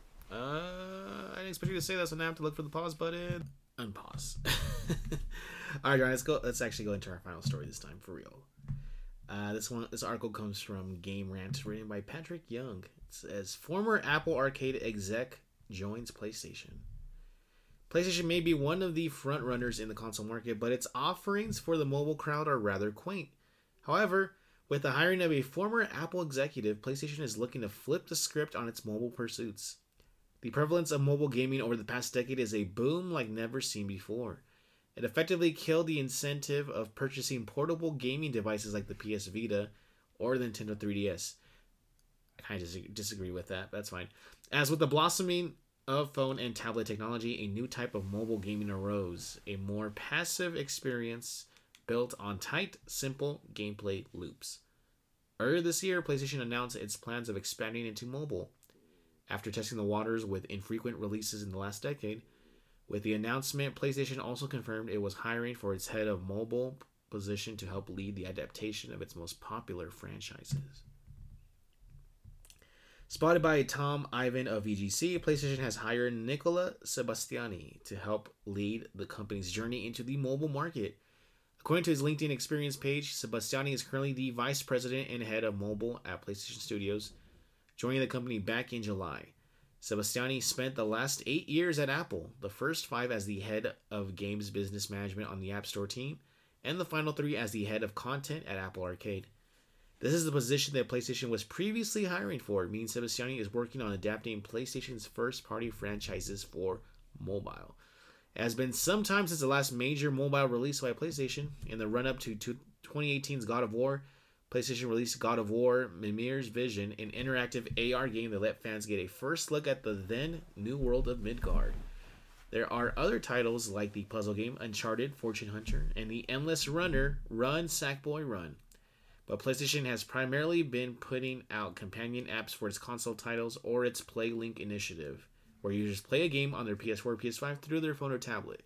I have done that, and it's actually really, really fun. Playing um, That's You, uh, the Jackbox party games use that too. You use your phone as a controller. And um, uh, I'm forgetting what the other one is. It's, a, some kind of like random. Uh, oh, Knowledge is Power. That's the other one. Those are really fun. Uh, the PlayLink games are really fun. The hiring of Sebastiani is a great sign for PlayStation mobile, PlayStation's mobile pursuits, as he is a figure that clearly understands the mobile game market. It is a bit ironic that Nintendo, which has been shown to be a bit behind the times with its console features, is perhaps the most integrated into the mobile market with its wildly successful games like Mario Kart Tour and Super Mario Run. PlayStation recently announced Wipeout Rush, a card based racing game coming in early 2022, whose formula changes quickly disappointed Wipeout fans. Hold on. Whose formula changes quickly disappointed Wipeout fans. Hopefully, with Sebastiani, PlayStation can make up ground in the mobile market and offer some truly unique experiences. So that article comes to us from Game Rant by Patrick Young. All right, Johnny. Do you, Johnny, did you naturally think that PlayStation's like next focus would be mobile? Because like that's something that I just never really, outside of the Jackbox party games and like Knowledge is Power and the PlayLink games, I never really thought of like the mobile area. Or I guess that makes sense though, cause right, because mobile's big in Japan and Sony is a Japanese company. Mm-hmm. I guess I just never made that link in my head for some reason. What are your What are your thoughts on this, Johnny? Do you do you think PlayStation's going to make some big grant make up for make up lost ground in the mobile market? You know what? I'm I'm gonna get really irritated when we see a state of play and it's featuring mobile games. Has that happened before? No. Oh. But I'm gonna be like, man, I'm gonna be so depressed that I have to wait another cycle to get an actual like.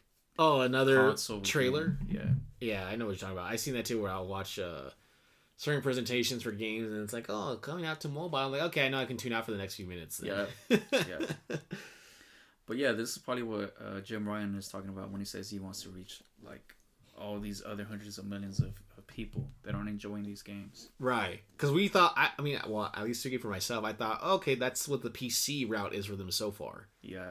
And apparently it just doesn't stop there. Like, are we going to see, like, is there going to be, like, a PlayStation Now, like, on PC or, like, other, like, markets, I'm wondering? Yeah, uh, I forgot I forgot his name, but he's constantly talking about how the gaming industry is unsustainable because it- games are beginning to cost like two hundred million. You know. Oh, uh, you're talking about, uh, shoot, I can't, I can't remember his name. He used to be at PlayStation, right? Yeah. Uh, just keep talking. I'll remember it. I forgot my point. Yeah, But- games are not sustainable. Like this big, massive budget, bloated games are not. yeah, but maybe this is a way to continue to be sustainable, right? Okay. Uh, like I don't like it, right? I don't like playing mobile games, but at the same time, Is it because you just feel like the experience isn't as great as a AAA on screen, it's or is it? shitty. It's just a shitty experience. I, I don't like them usually because they're very predatory.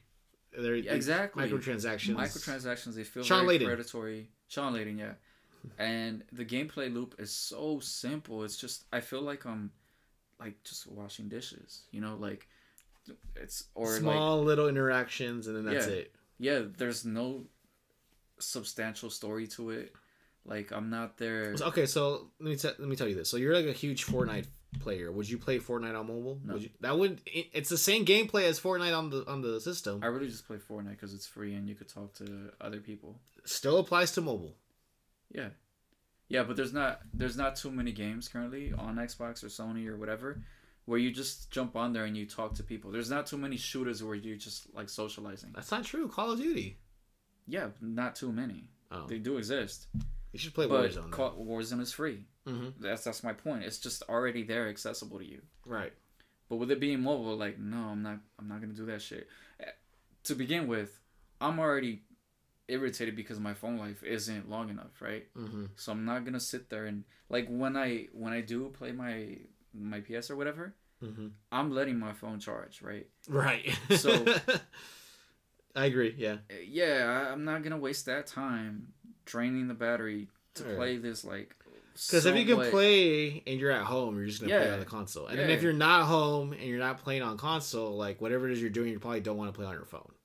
exactly I got you. yeah if i'm out there That's I'm, that's why I disagree with the sentiment that like that because of mobile, there's no need for like the Vita or like the 3DS anymore. Because Uh-huh. like I like having a dedicated like mobile handheld that's not draining my phone battery. yep yep Like I have, I just recently, like I think I can say this like legally. I, I I put custom firmware on my old PSP. The old PSP I've had for like almost 13, 14 years at this point. hmm I put custom firmware on there. I hacked it. I have like all the games that I actually own, plus you know maybe a few more discontinued games. Mhm. Wink, wink, nudge, nudge. And it's like it's awesome because now I can play that, and I can be off my phone, let my phone charge, or kind of just like zone out and not worry about intrusive text or messenger or like other stuff. Yeah. And I can play like whether I'm like a passenger seat in, in a car, which is rare these days, or like when I'm at work but I'm not home yet and I have like a lot of downtime to like do stuff. yeah So I feel like just because like for some people mobile is now phone and not like handhelds, I don't think that applies to everybody. But yeah, I I, I agree with you. This isn't this is this doesn't call to me because for me as like a, I'm not I wouldn't say hardcore, but just as a core gamer, like most of my gaming is done on dedicated gaming devices exactly whether it's console or handheld. Not to say because there is like this weird like gatekeeping element where some people are like, oh, like mobile games aren't games. It's like, of course they're games. They're it's Mhm. in the word, right? Games. i'm sort of like on that too but Because there is some stuff on mobile that I'm like, oh, I kind of wish there was a console adaptation or like a handheld version of this. Like, uh, there was there's this game I really love that gets constant support where it's like it's like trivia Mhm. and like there's like a leaderboard and a ranking. I'm like, I would definitely play that on console if there was a console equivalent to that, but there isn't. Mhm. So like I have this game that's like a and it has like a leaderboard for like your area, like the city you live in, yeah and like it's like different genre. I forget what it's called. I have it on my phone. I'll look it up later. But like it's trivia stuff, and like I love trivia. Trivia is like my fa- one of my favorite things. Whether it's film trivia, game trivia, just a world tri- history trivia, and like you compete against other people live, kind of like a battle royale thing. yeah where like the more you get, you move on to the next round. And then people who like mess up too many times, they get dropped off until there's like one person who wins the entire trivia round. Okay. And then like when you win one, you can put up. It goes up on the leaderboards. You can look up like ranked by city, by county, by state, and by like world. And I love seeing like when I first started playing the app, I loved seeing like like I was the best person in uh, Fontana. No, I'm sorry, where my mom lives in. Um, shoot, I forgot the name of the city. It's it's around like like uh around Ontario. Uh, but I was like Norwalk. the no, it wasn't Norwalk. Okay. It was around Ontario. It was like I was like the number one person in the category of like video game knowledge Hmm. in that city for like a couple of weeks. Like it was dope. Like seeing that as like like I wish there was like a console equivalent like of that game, but there isn't as far as I know. So it's like Yeah, but so there I see I recognize the need for like certain mobile games in that mobile space, but like that's outside of that one rare case. Like I rather just play anything else you can give me. Just like if you have the freaking uh what was it like they wanted they did the wipe okay i'm not a huge wipeout guy but they mentioned there's a, there's a wipeout mobile game coming out it's like why not just do put it on console like why not just do that or like the sackboy run thing i'm like you could play that on console and make an endless runner on console i understand the appeal of mobile because mobile first of all there is less of a barrier to entry like if you want to put out a game on on a phone like it's super easy to do there's not that much like qual like quality certification stuff like there's on console. I understand the appealment. Uh, no, is that right? Appealment? No, the appeal. I'm sorry, I can't think today. I understand the appeal of, like microtransactions, right? For like small teams or whatever, they like something that's like sustainable. I get it. I get why it's there, but like, I guess I'm just saying like this is like one of those few situations where this isn't for me Mhm. and kind of like upsetting to say that, but it's not for me. But kudos to PlayStation for going after another revenue route. Um, yeah, exactly. I'm not saying don't do it. I'm saying the same thing you're saying. This shit is not for me, and I'll tell you all day long why I just don't want it. Mm-hmm. But I do want Sony to make more money. I'm totally okay Right. with that because if it means that Sony can produce the games, they can continue to produce these 100, 200 million And pour that games. back into development. Yes, and put it back into console, and then go ahead. If you want to make more money on PC, that's cool. As long as we keep getting these badass uh, games, right? Mhm. The mobile shit, I'm just not gonna touch it. Like I can hate on it, but I don't have to fucking play it, right? And it's not in my face. like I don't have to go into the Play Store and like download it, like right? Right. So okay, whatever. Do do your fucking thing over there. And if it means making the ecosystem of video games more sustainable, then I'm fine with it. Absolutely. I was, I was, I was literally about to say the same thing. I was gonna say ecosystem and sustainable. So you beat me to the punch. Uh, I guess the only issue I would have is if they. I'm pretty sure they won't do it, but just but there's always a chance that they might pull a one of the big development teams to work on something mobile, and I would feel like that would be a huge waste of resources, and that that would be upsetting.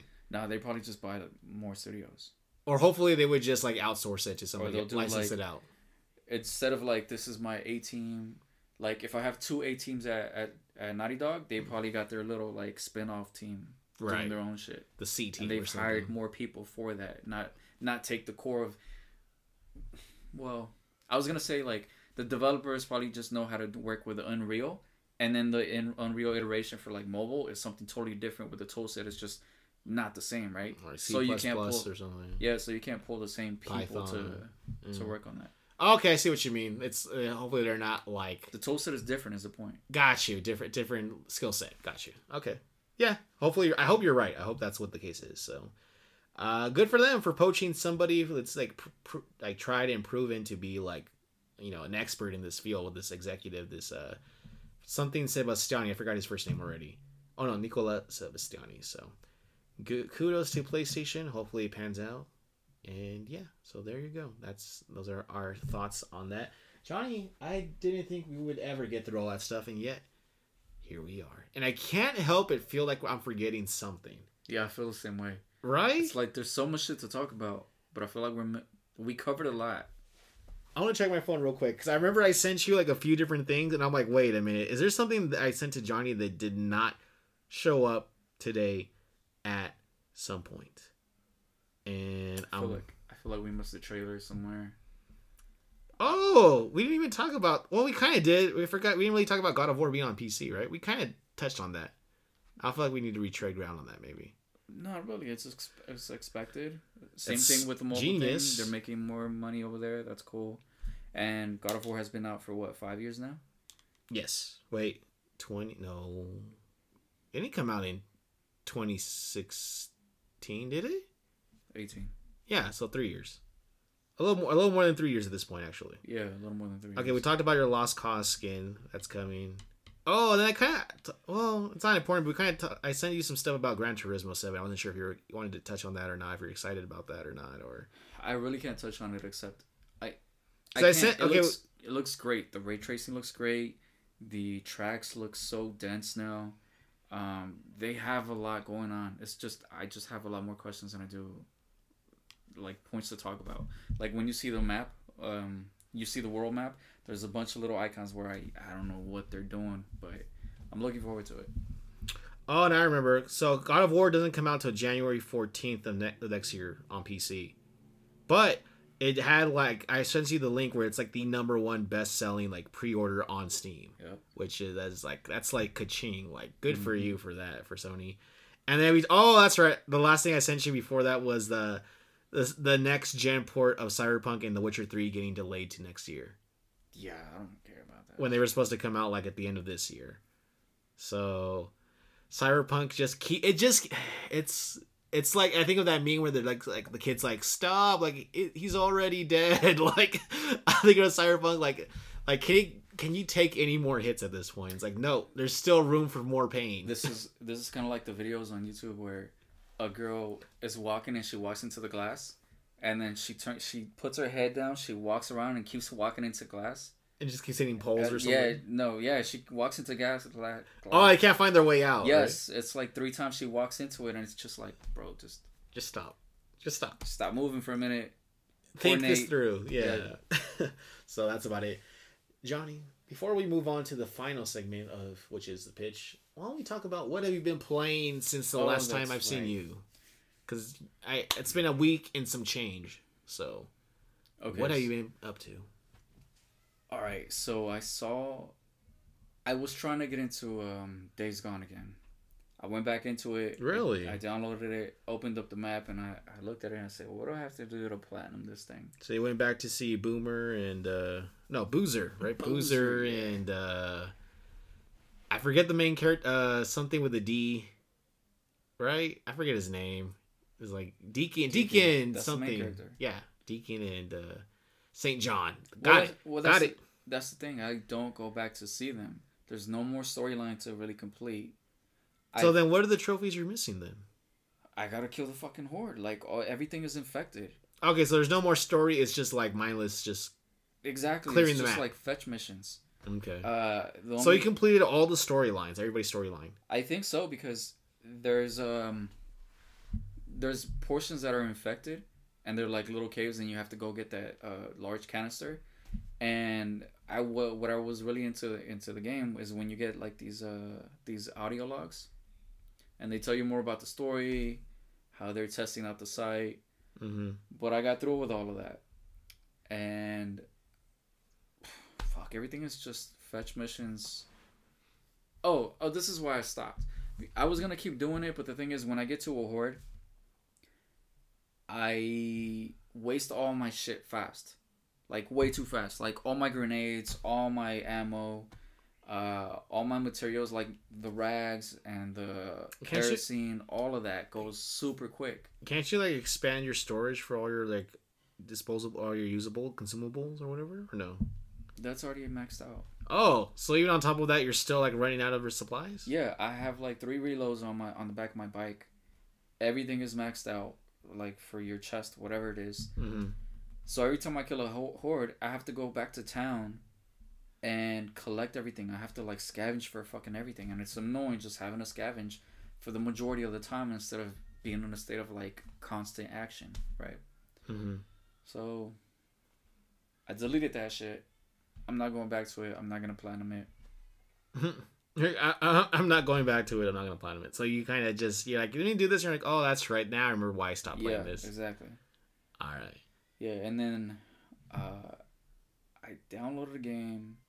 I had no intent of downloading it, but I saw it and I was like, I gotta, I gotta give this another try. and that's Bloodborne. Oh my god, yes. So it's sitting there. It's downloaded. I'm actually gonna give it a real chance. Oh, you haven't played it yet? It's just sitting there. No, no, it's sitting there. Okay. But I'm gonna really gonna try this time. And I want to commit. yeah, we'll see what happens. And that's it. Played a little Fortnite, but that's not. But So okay, so you're now officially off the Gran Turismo train then. no, I'm still on it. Oh, you didn't mention it. So I wasn't sure if you were still playing that. No, it's it's still there, but it's it's not like uh. I'm usually playing like two games at a time. So the Gran Turismo is like, it's my main focus. Okay. But then I'll just like jump into a match sometimes on Fortnite or I'll, I'm usually like playing two games, but I have my main. Are you like me, where like there's certain games you prefer to play at a certain time of the day, or not really? Or you just jump into whatever? Nah, No. Okay. Because I feel like I I enjoy playing single player games during the day, and then at nighttime is when I play most of my online stuff when I'm like less likely to get distracted or interrupted. Personally. But it's, well, Gran Turismo and Fortnite are both online. I guess like, that doesn't really apply. I guess in your case because those are both online games anyway. So yeah, to me, I don't think it matters what time of day. is it just like do you feel like racing or you feel like shooting? Right. I imagine that's what it boils down to. Yeah, that's all it is. I mean, sometimes there's like, hey, I should play this Resident Evil game at night, Mm, but I don't do that because it fucks with my sleep. After like that's right. I after forgot. like six, I start I stop really messing with any type of digital.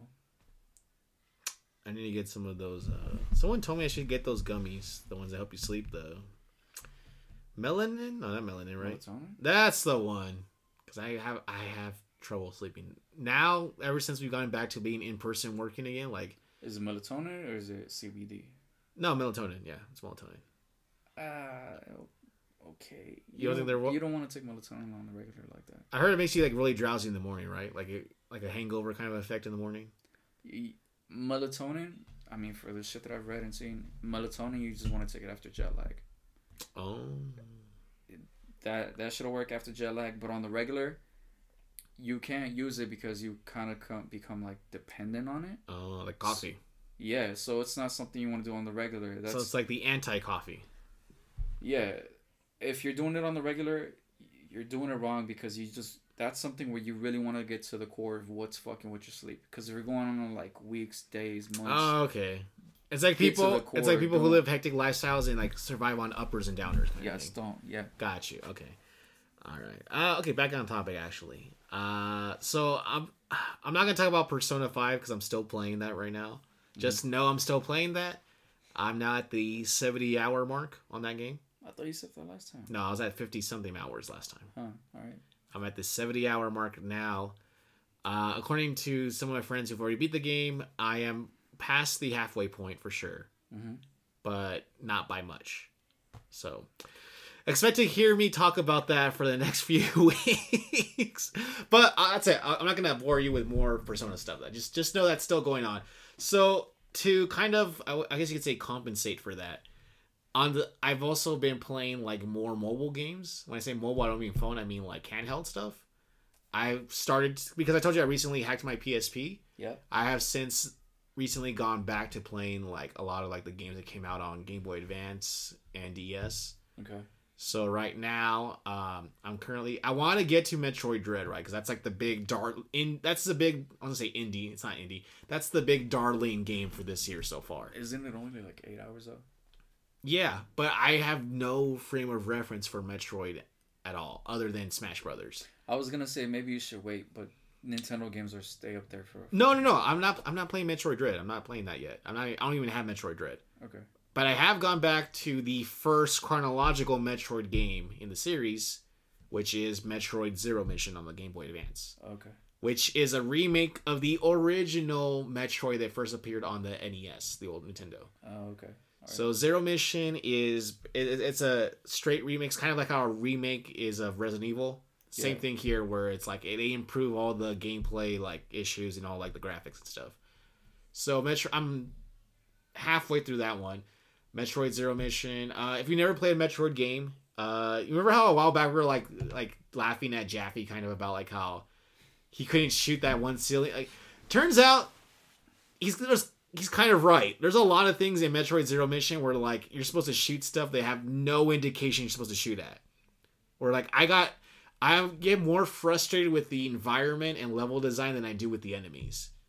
Cuz there is times where I'm like how in the world was I supposed to know I'm supposed to like bomb that particular section of the wall? Well, all you gotta know is shoot everything. I do shoot everything, but not everything is you can just blow up with only your your arm blaster thing. Some things you have to use bombs on, which you only have like a number of those. So you have to like really sca- like pay attention to the environment, which on a small Game Boy Advance screen isn't all that detailed to begin with. All right. So like you'll notice like okay this wall looks normal. Oh, there's like a slight hairline crack or fracture there. Let me try putting the bo- oh, okay that's what I had to do. Stuff like that. But like you like you have a map. It's a you know you have a map that shows you like okay you've been here here and here and then this is an unexplored section. How did I get to that unexplored section? It's like there's a wall in the way, and sometimes it's as simple as shooting the wall. Sometimes it's like you have to shoot the floor that has like a vent that leads to the next room and so you're constantly like scanning the environment for like what could be the possible next thing I have to like physically do. Because the game is very obtuse. It does not hold your hand when it comes to telling you what you're supposed to do next. You just have to look at the, your map. It's kind of like you know the maps in Resident Evil where you have like okay the red room means there's stuff for me to still do. Yes. Blue means it's cleared. Yeah.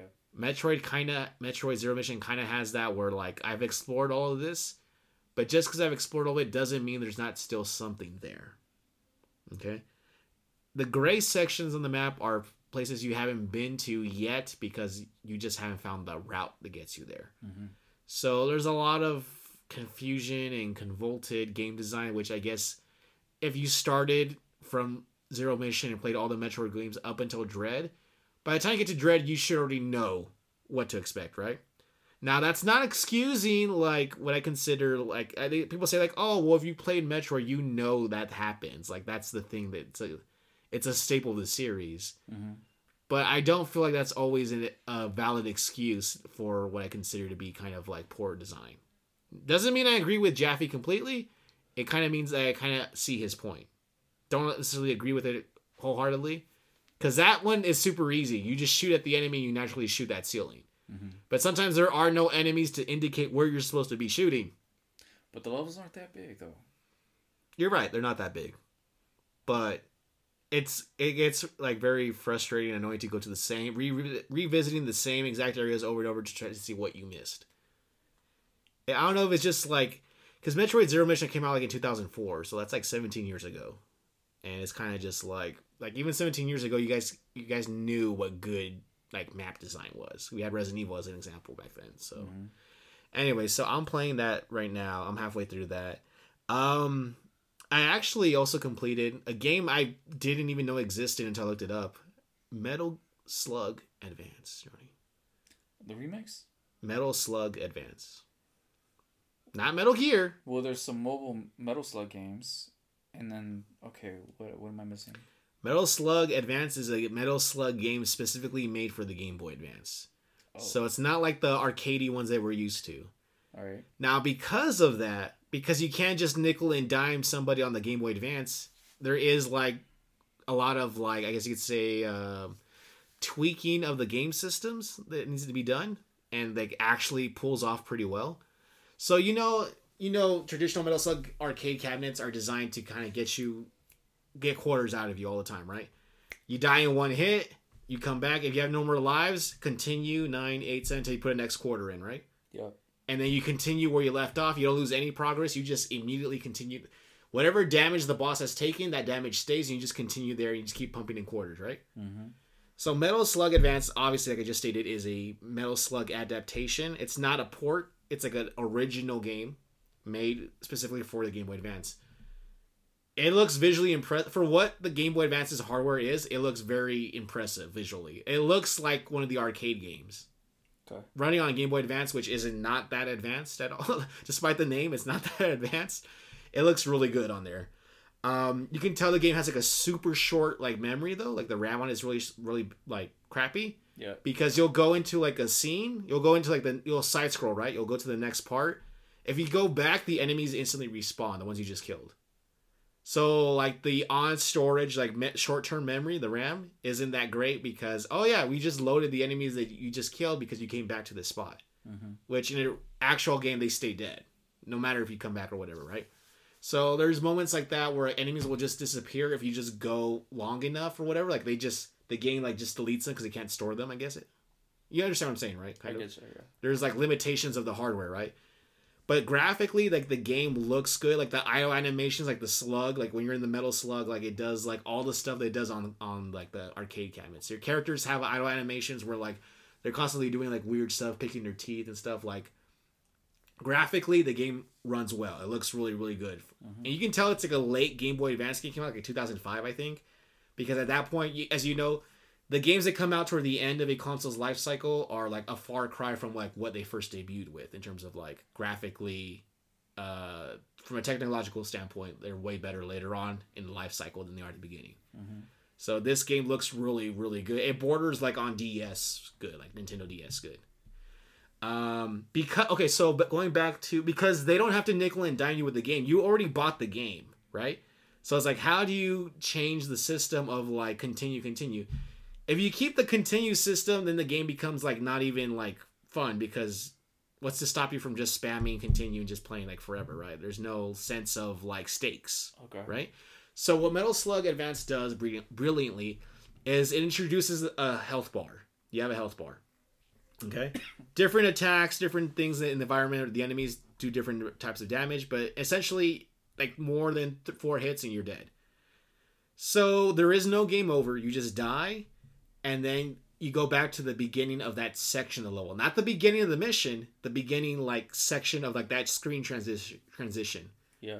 so you know, like in, in traditional Metal Slug, you get to the point at the end of the screen where it's, you know, trans- it says "go," like it pops up "go" with the arrow, Mm-hmm. and then you go to the next portion of the level. It does that where if you die and your health bar is depleted, you go back to the beginning of that specific scene. So it's just a checkpoint.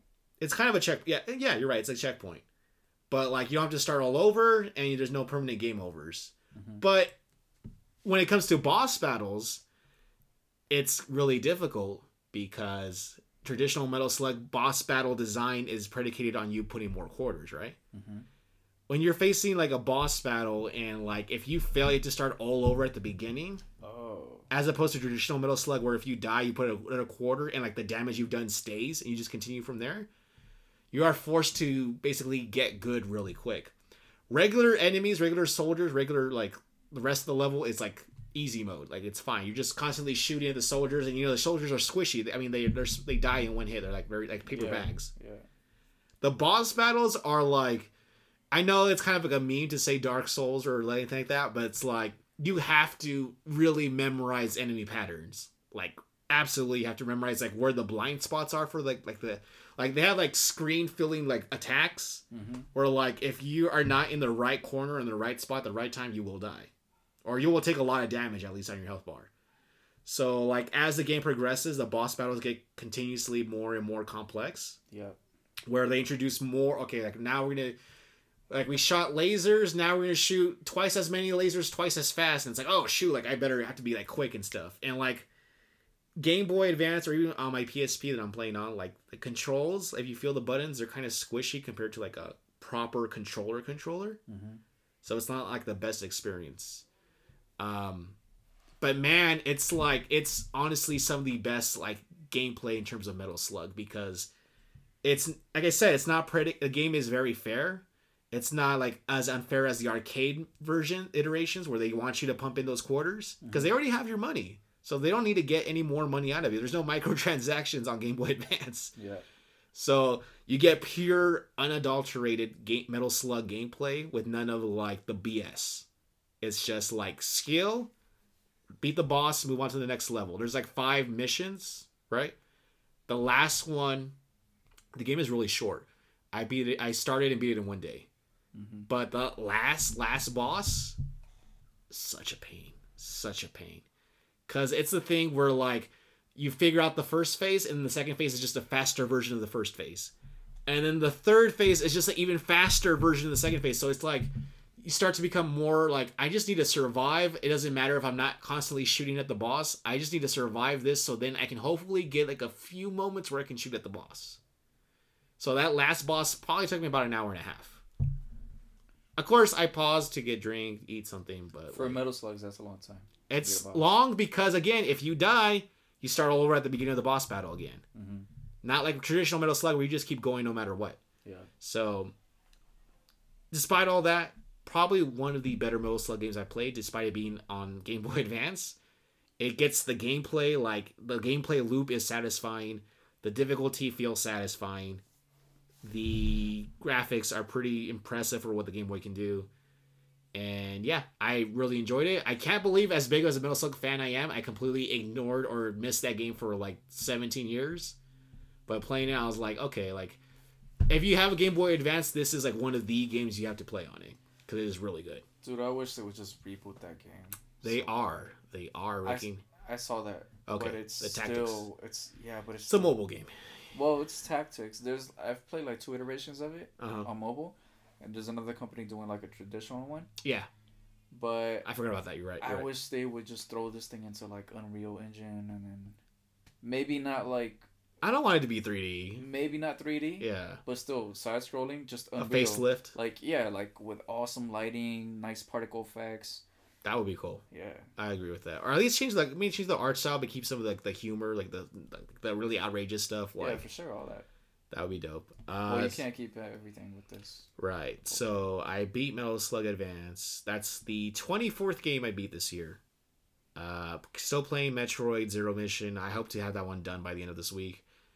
Uh, still p- tackling Persona 5 Royal in the background.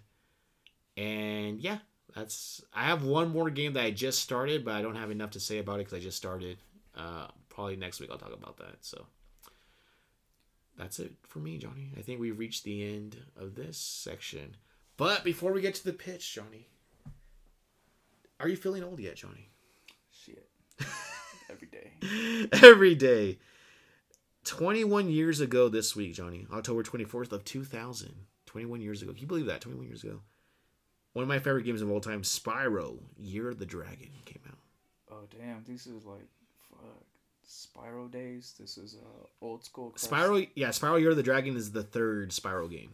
I didn't really get into it, but I did play it. Oh, at that time I was more into uh Crash and Crash Team Racing. Yeah, Spyro was kind of like the accompanying like Crash game, where I mean it was like they kind of like occupy the same space. Yeah, even um MediEvil at that time. Okay. Uh, There, there actually is a crossover game with Spyro and Crash, where like they actually are both in the same game. Uh, it's also on Game Boy Advance. I might play that one later. Uh, so yeah. Uh, let's see. One of my favorite games, and one of your brother's favorite games too. Sixteen years ago, today, we got The Sims 2 on PS2. I don't play it. What? No. You didn't play The Sims? I don't remember. Josie loved The Sims. not enough to. Josie loved The Sims. I don't know if he still does, but he loved The Sims. I love playing The Sims. So The Sims 2 was on PS2, one of the better games, I I, I would say. Uh, let's see, let's see, let's see, let's see, let's see, let's see, let's see, let's see, let's see. Excuse me. Um. Oh, my phone's so slow to load. So I'm looking to see what else came out this week. Back then, oh, Johnny, you might remember this one. 16 years ago, 2005, October 25th, 2005. What do you think came out? What? When? October 25th, 2005. Oh, Grand Theft Auto. No. Fuck. Uh, Okay, it came out first on GameCube earlier that year, but came out on PS2 later in the year. Any guesses? No, I was gonna say It just recently got a VR port. Very recently. Resident Evil Four. Yes, sir. That's right. Very good. Resident Evil 4, 16 years ago, came out on the PS2. Dang. A game that you and your brother both owned on PS2. With the whole suitcase of management and Salazar and the Gigante guy and all that stuff. Good times, good times. What a fantastic game that was. Uh, let's see. I'm trying to look at least for one more. Ooh, no. Dude, that remake's gonna be so good. If and when we eventually get it, yeah. 17 years ago this week, Johnny, 2004. A year before Resident Evil 4, we got another classic PS2 title. One that is very recently getting a remaster. We literally talked about it today. Tell me. I'll give you a hint. Uh, Grove Street is the hint. Oh, uh, San Andreas. 17 years ago, Johnny. You feeling old yet? 17 years ago, I think you were 17, no? Because I think you were 17 when San Andreas came out, no? Something like that. You know the the benefit of getting older? What?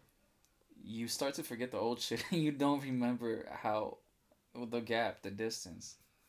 Okay. Yeah, yeah, yeah. It's like, has it really been that long? It's, like, it's too fuzzy. It's like, you don't really feel it as much. That's fair. That's fair. Uh, let's do one more and then we'll finally move on. Uh, I'm looking for a good one. I'm like, ooh, okay. 13 years ago, Johnny, October 26th, uh, October 27th, 2008. What do you think came out 13 years ago? Dead Space. No. Uh, we, we used Dead Space before. We talked about that one before. Although it did come out that same year. Give me that clue. If I give you the clues, could be too obvious. Okay, Media Molecule. Ah, Little Big Planet. Yes, sir. The first Little Big Planet, 13 years ago, Johnny. You remember you used to play that on PS3? Yeah, I feel that one because I did spend time making uh, like levels. Right? Yeah. Remember we would play the ones where you had to like try to survive as long as you can? Yeah. Those were fun. 13 years ago, Johnny. That's that actually doesn't seem that long, honestly. 13 years. I feel like that one should uh, in my mind that one came out even like further back. 13 years doesn't seem that long cuz I think Little Big Planet 2 came out like a year or two after that. Like 2010, I think, right? Little Big Little Big, Little Big Planet 2 came out like 2010, I want to say. And then Little Big Planet 3 was on PS4, I think as a launch title, so Anyways, so that is it for this this week on Do you feel old yet, Johnny? No, that's just me saying the name of the section. You're not asking you again. All right, Johnny. Let's move transition to the last segment of the day, the pitch. The pitch. All right. So Johnny and I have, through the magic of podcast uh, recording magic, have already pre-selected uh, two categories. Uh, for those of you who don't know, the pitch is a segment where Johnny and I choose two pieces of paper from two separate canisters, combining theme such as haunted mansion, World War II, ocean, space, with a genre of gaming like first-person shooter, puzzle, RPG, racing and try to come up with a somewhat feasible concept for a game. Johnny, what you got? uh, yeah, it's a video game like Bang. Video game. Orgy, whatever. What? I don't know. I'm reading my stuff. Let's, let's get into it. All right, what do you got? Okay. I think we have a good one this time. First one I got is open space. Ooh, okay. And then military. Ooh, okay. Perfect already setting. And then I got a, a third one because I always pick out a third one. I got jungle. They all work. Okay, jungle I'm not as excited about as the first two, but okay. Yeah. So what do you have? I have simulator Yes. and slasher. Perfect. This is fucking great. Okay, are you thinking what I'm thinking, Johnny? Are we doing an open space slasher? Yeah, yeah, for sure. Military. But it's got to be military. That gives some constraints. Those are always good. Okay. Instantly, I think of that movie. Uh, what's the one where Jason's in space? Jason yeah, X. yeah, I was thinking about that too. That's like the first thing that jumps to my mind. is spa- Jason in space? Jason X is called Jason X. Jason X. Yeah. Shittiest fucking movie ever. I actually have never seen it. I remember the trailer for it, and I just remember like, what? Like, why are they taking him to space now? Yeah, I think I saw this back in the day with Tata. Okay, uh, your our cousin Tata. Okay. Yeah. Alright, so what are we gonna do with this? So we have spa- open space military. So it's Mass Effect with the horror element. But it's simulator. That's the, the hard. We don't have to use simulator. I just chose slasher instead. All right. All right. So how do we make like basically Scream but in space? It's got to be one guy. Yeah. First of all, let's figure out his weapon. Well, it's a slasher, so it's something sharp. Probably painful. It's Not- it's got to be up close. Uh, so I want to say It's like an Omni weapon, Omni tool, or whatever it's called. we got to figure out his motivation and his main weapon. Are those gonna be connected? Like the reason he got he became evil or whatever is kind of the source of like his weapon or what? So what if it's like okay, what if it's like all his victims have like something connected? Like maybe it's like a history or they were part of like some incident or something. And so the killer is linked to these people through history from a past or something. But like there's other regular people on the ship who are not his targets. So think of it as like a commercial or like charter like spaceship where it's like we're on route to this one place and like he's trying to get rid of all these people before they make port or something. But he cannot like get any like extra like casualties. Okay, that's a that's a good thing to bring up because you're you're saying like he he's got an objective to kill certain people, right? Yes. So what I was thinking is maybe there's because there's military in here, right? They're mm. doing some cra- some shady shit. Okay. So you got the military, and you have these scientists, and these scientists, their fucking moral compass is kind of like fucked up, right? They want to do things for the greater good. As most people do, yeah. Yeah, so they're doing experiments, but at some point, their their um what is it called? Their like their test experiment, whatever. Mm-hmm. They could be uh it could be like a prison guard or something. Not a prison guard, uh, a prisoner, right? Okay. Because The guinea pig. Yeah, the guinea pigs are prisoners. Okay. So it's all these scientists testing shit out on these prisoners, and some fucking day, these prisoners have had enough. You know, they've had enough for a fucking a minute, but then they escape, and then only one of them makes it out alive. Hmm. And so that's their character. He's a prisoner. So are the victims who are connected are they former scientists then? It's scientists and military personnel. Okay. And like at first they don't realize the connection, but as more of them drop dead, they're like, wait a minute, like first so and so died, then second, then the next person that died. It's like, like wait, like we're we're next. We're like we're targeted. Like there's a connection. It's not just random killing or something. Yeah, it'd be dope if, eh, because this is really all we have. Like, you're on a fucking ship. You're on a spaceship, and you got all these personnel, and maybe you escaped. This is tough though. This is like where you. Have I already have ready. like the this is rare, but I already have like the perfect title for this game. No one can hear you scream. I like it. Because you know that saying in space, no one can hear you scream. Yeah, but it feels like it's already taken. No, I don't think there's a game called No One Can Hear You Scream or Well, it needs a, a large a title, and then that's a subtitle. Oh, okay. I don't know. Eh, Oh, oh, uh, uh, what's the call? What's that thing people say is gonna happen? How the heat, the heat death of the universe was called? Entropy. There you go. Okay, Entropy. No, in space, no one can hear you. that doesn't feel personal. Okay. Well, damn it, you took the wind out of my sails, Johnny. Okay, fine. All right. So our premise is that this killer was an escaped prisoner. Yes. Maybe so he he can't he he'd be recognized if they saw his face, right? So we have to come up with like what would be like his like his like gimmick, not his gimmick, maybe like the way his look like is. So like all the great horror icons have something stupid, whether it's like a hockey mask or like the, yeah, the skin. something that's like you wouldn't stand out too much in a crowd, but like you still like your identity is still like a gas mask or something kind of. Yeah, it's something kind of gimmicky. So I think it's gonna be like his first interactions are, are gonna be what he adapts. So he's a prisoner, but he's gonna end up looking like uh, like some scientist. when he's not like in killing mode.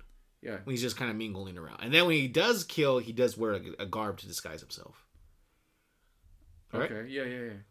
So yeah, I guess you you can say he's blending in because he's still got to interact with regular people, right? Mhm. Those aren't his targets, so he's got to interact with him, and he's got he's gonna be fucking normal, but he's gonna pose as Wait, Johnny, is this basically just? I just realized, is this just Among Us basically? nah. There's a spaceship. There's a killer on the loose. Well, it's military, and it's not a slasher, It is a slasher. Remember? sort of. But I want I want to like I want I want there to be solutions That's for a great title for the game, though. what? Among Us. Oh, but it's already taken. It's the biggest game. I want there to be like ways, kind of like in like in the Friday Thirteenth game, where where you can fight back with the environment. Oh, so Well, because we're in space, right? So like we can use all sorts of like spacey stuff, like cryo chamber or like fuel fuel cells or like ejecting him straight into space even. What do you mean fight back with the environment though? Yeah, like in Friday the Thirteenth, you can use like you have like bear traps to like trap uh Jason. Okay. You So- can A um lot more interactable with the you can like slow him down with um you can get like a single shot rifle that'll like like stun him. It's an awful game by the way. I don't think it's I don't think it was that bad. It, I mean, it could have been better, but I don't think I think awful's a bit of a stretch. But like there is ways to kind of either sl- there is either ways to like slow down the killer or at least like actually beat him, beat him. So wait, are we the slasher or Cause I, well, the more we talk about this, more like this seems like an like uh we call it the uh, asymmetric like uh not isometric. What do they call it when it's like one person against several? Uh, asymmet asymmetric, symmetrical, asymmetrical. It's not even, right? That's what it's called. It's basically asymmetric? asymmetric. There you go. Thank you. Asymmetric, like multiplayer kind of thing. Unless you want to play as just the killer and it's just kind of like solo mode offline. Maybe we do the campaign mode as a killer and then multiplayer Anybody.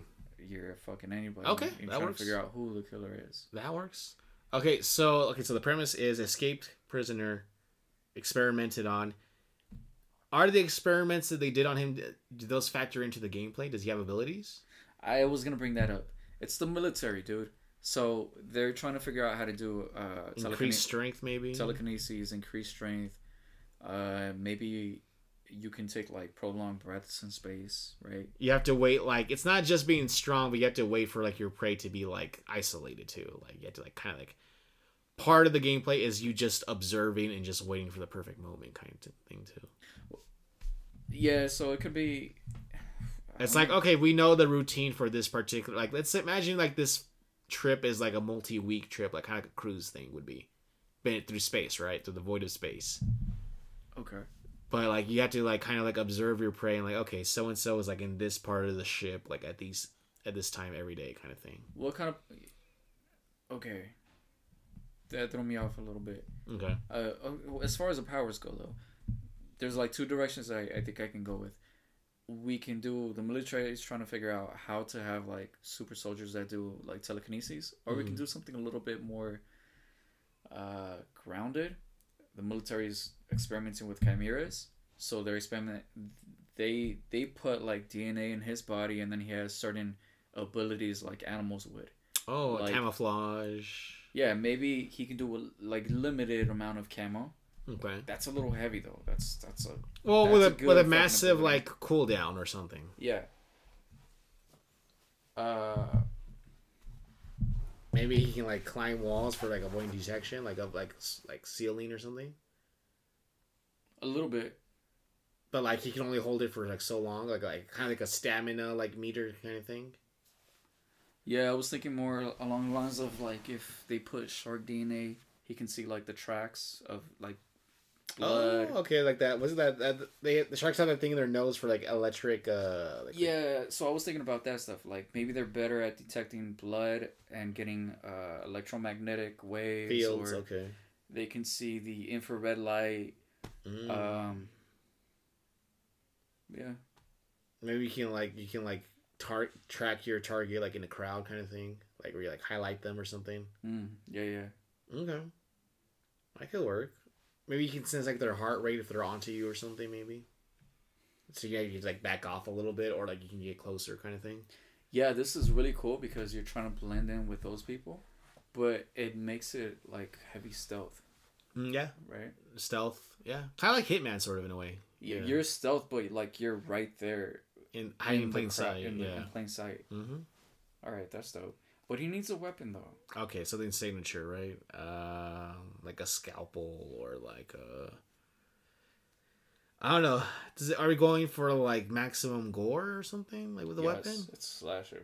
Okay, so like I'm thinking like a hypodermic needle or something, or like you know, a little irony there for like the experiments kind of thing. I that did cross my mind, but I'm thinking it's gotta be like a heavy tool. Okay, so like he can like blend in like maintenance or something in a way, maybe. Like maintenance. Yeah, like they have like heavy tools for like repairs and stuff, but like they're dangerous. Like a wrench, like a crooked, like rusty wrench or something. Maybe he could just pick up a lot of things along the way. Okay. And like just to justify them in different ways, like okay, we're in like the maintenance shaft or something, so you need to carry like a tool of some kind or something to like not seem suspicious. Or like you could be like going through the vents and like maybe there's like a like, you can do like thing like in Batman where like he pulls them down through the vents, kind of like a takedown kind of thing. Yeah, yeah, that's cool. You know what I mean? That could Yeah. work. Uh, maybe he has like grotesque tools like a power drill or something. Okay, I, I want this to be a slasher, but I I want it to be very intelligent too. Like you want it to have like a message or a story, or what do you mean? No, just smart. Like the things that he does it, it are very clever. Okay. Maybe like oh maybe you could like if you could like plant the bodies somewhere. Plant the bodies, Yeah. like to hide them. Or like to incriminate somebody to get them alone, or something. No, I okay. I might be. I think I might be overcomplicating it. Never mind. But like. Yeah, okay, uh, that that's good. So far, what we got are are good. And then he jumps from like, from laboratory to. They start figuring them out, and they start uh, trying to evacuate, and then maybe he's on a a small smaller ship, Okay. and then he finally gets to because he needs to escape. He's a prisoner, So- Right. So, maybe he needs to get to a, a colony.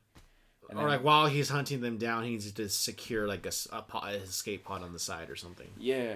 So we have the military personnel, and then we have the scientist, and he's trying to like kill them all, but at the same time, he's trying to get to the to the colony where the commands are coming from, right? Okay. Because those are just the foot soldiers, but he wants to get to the head of of where the orders are coming from. All right.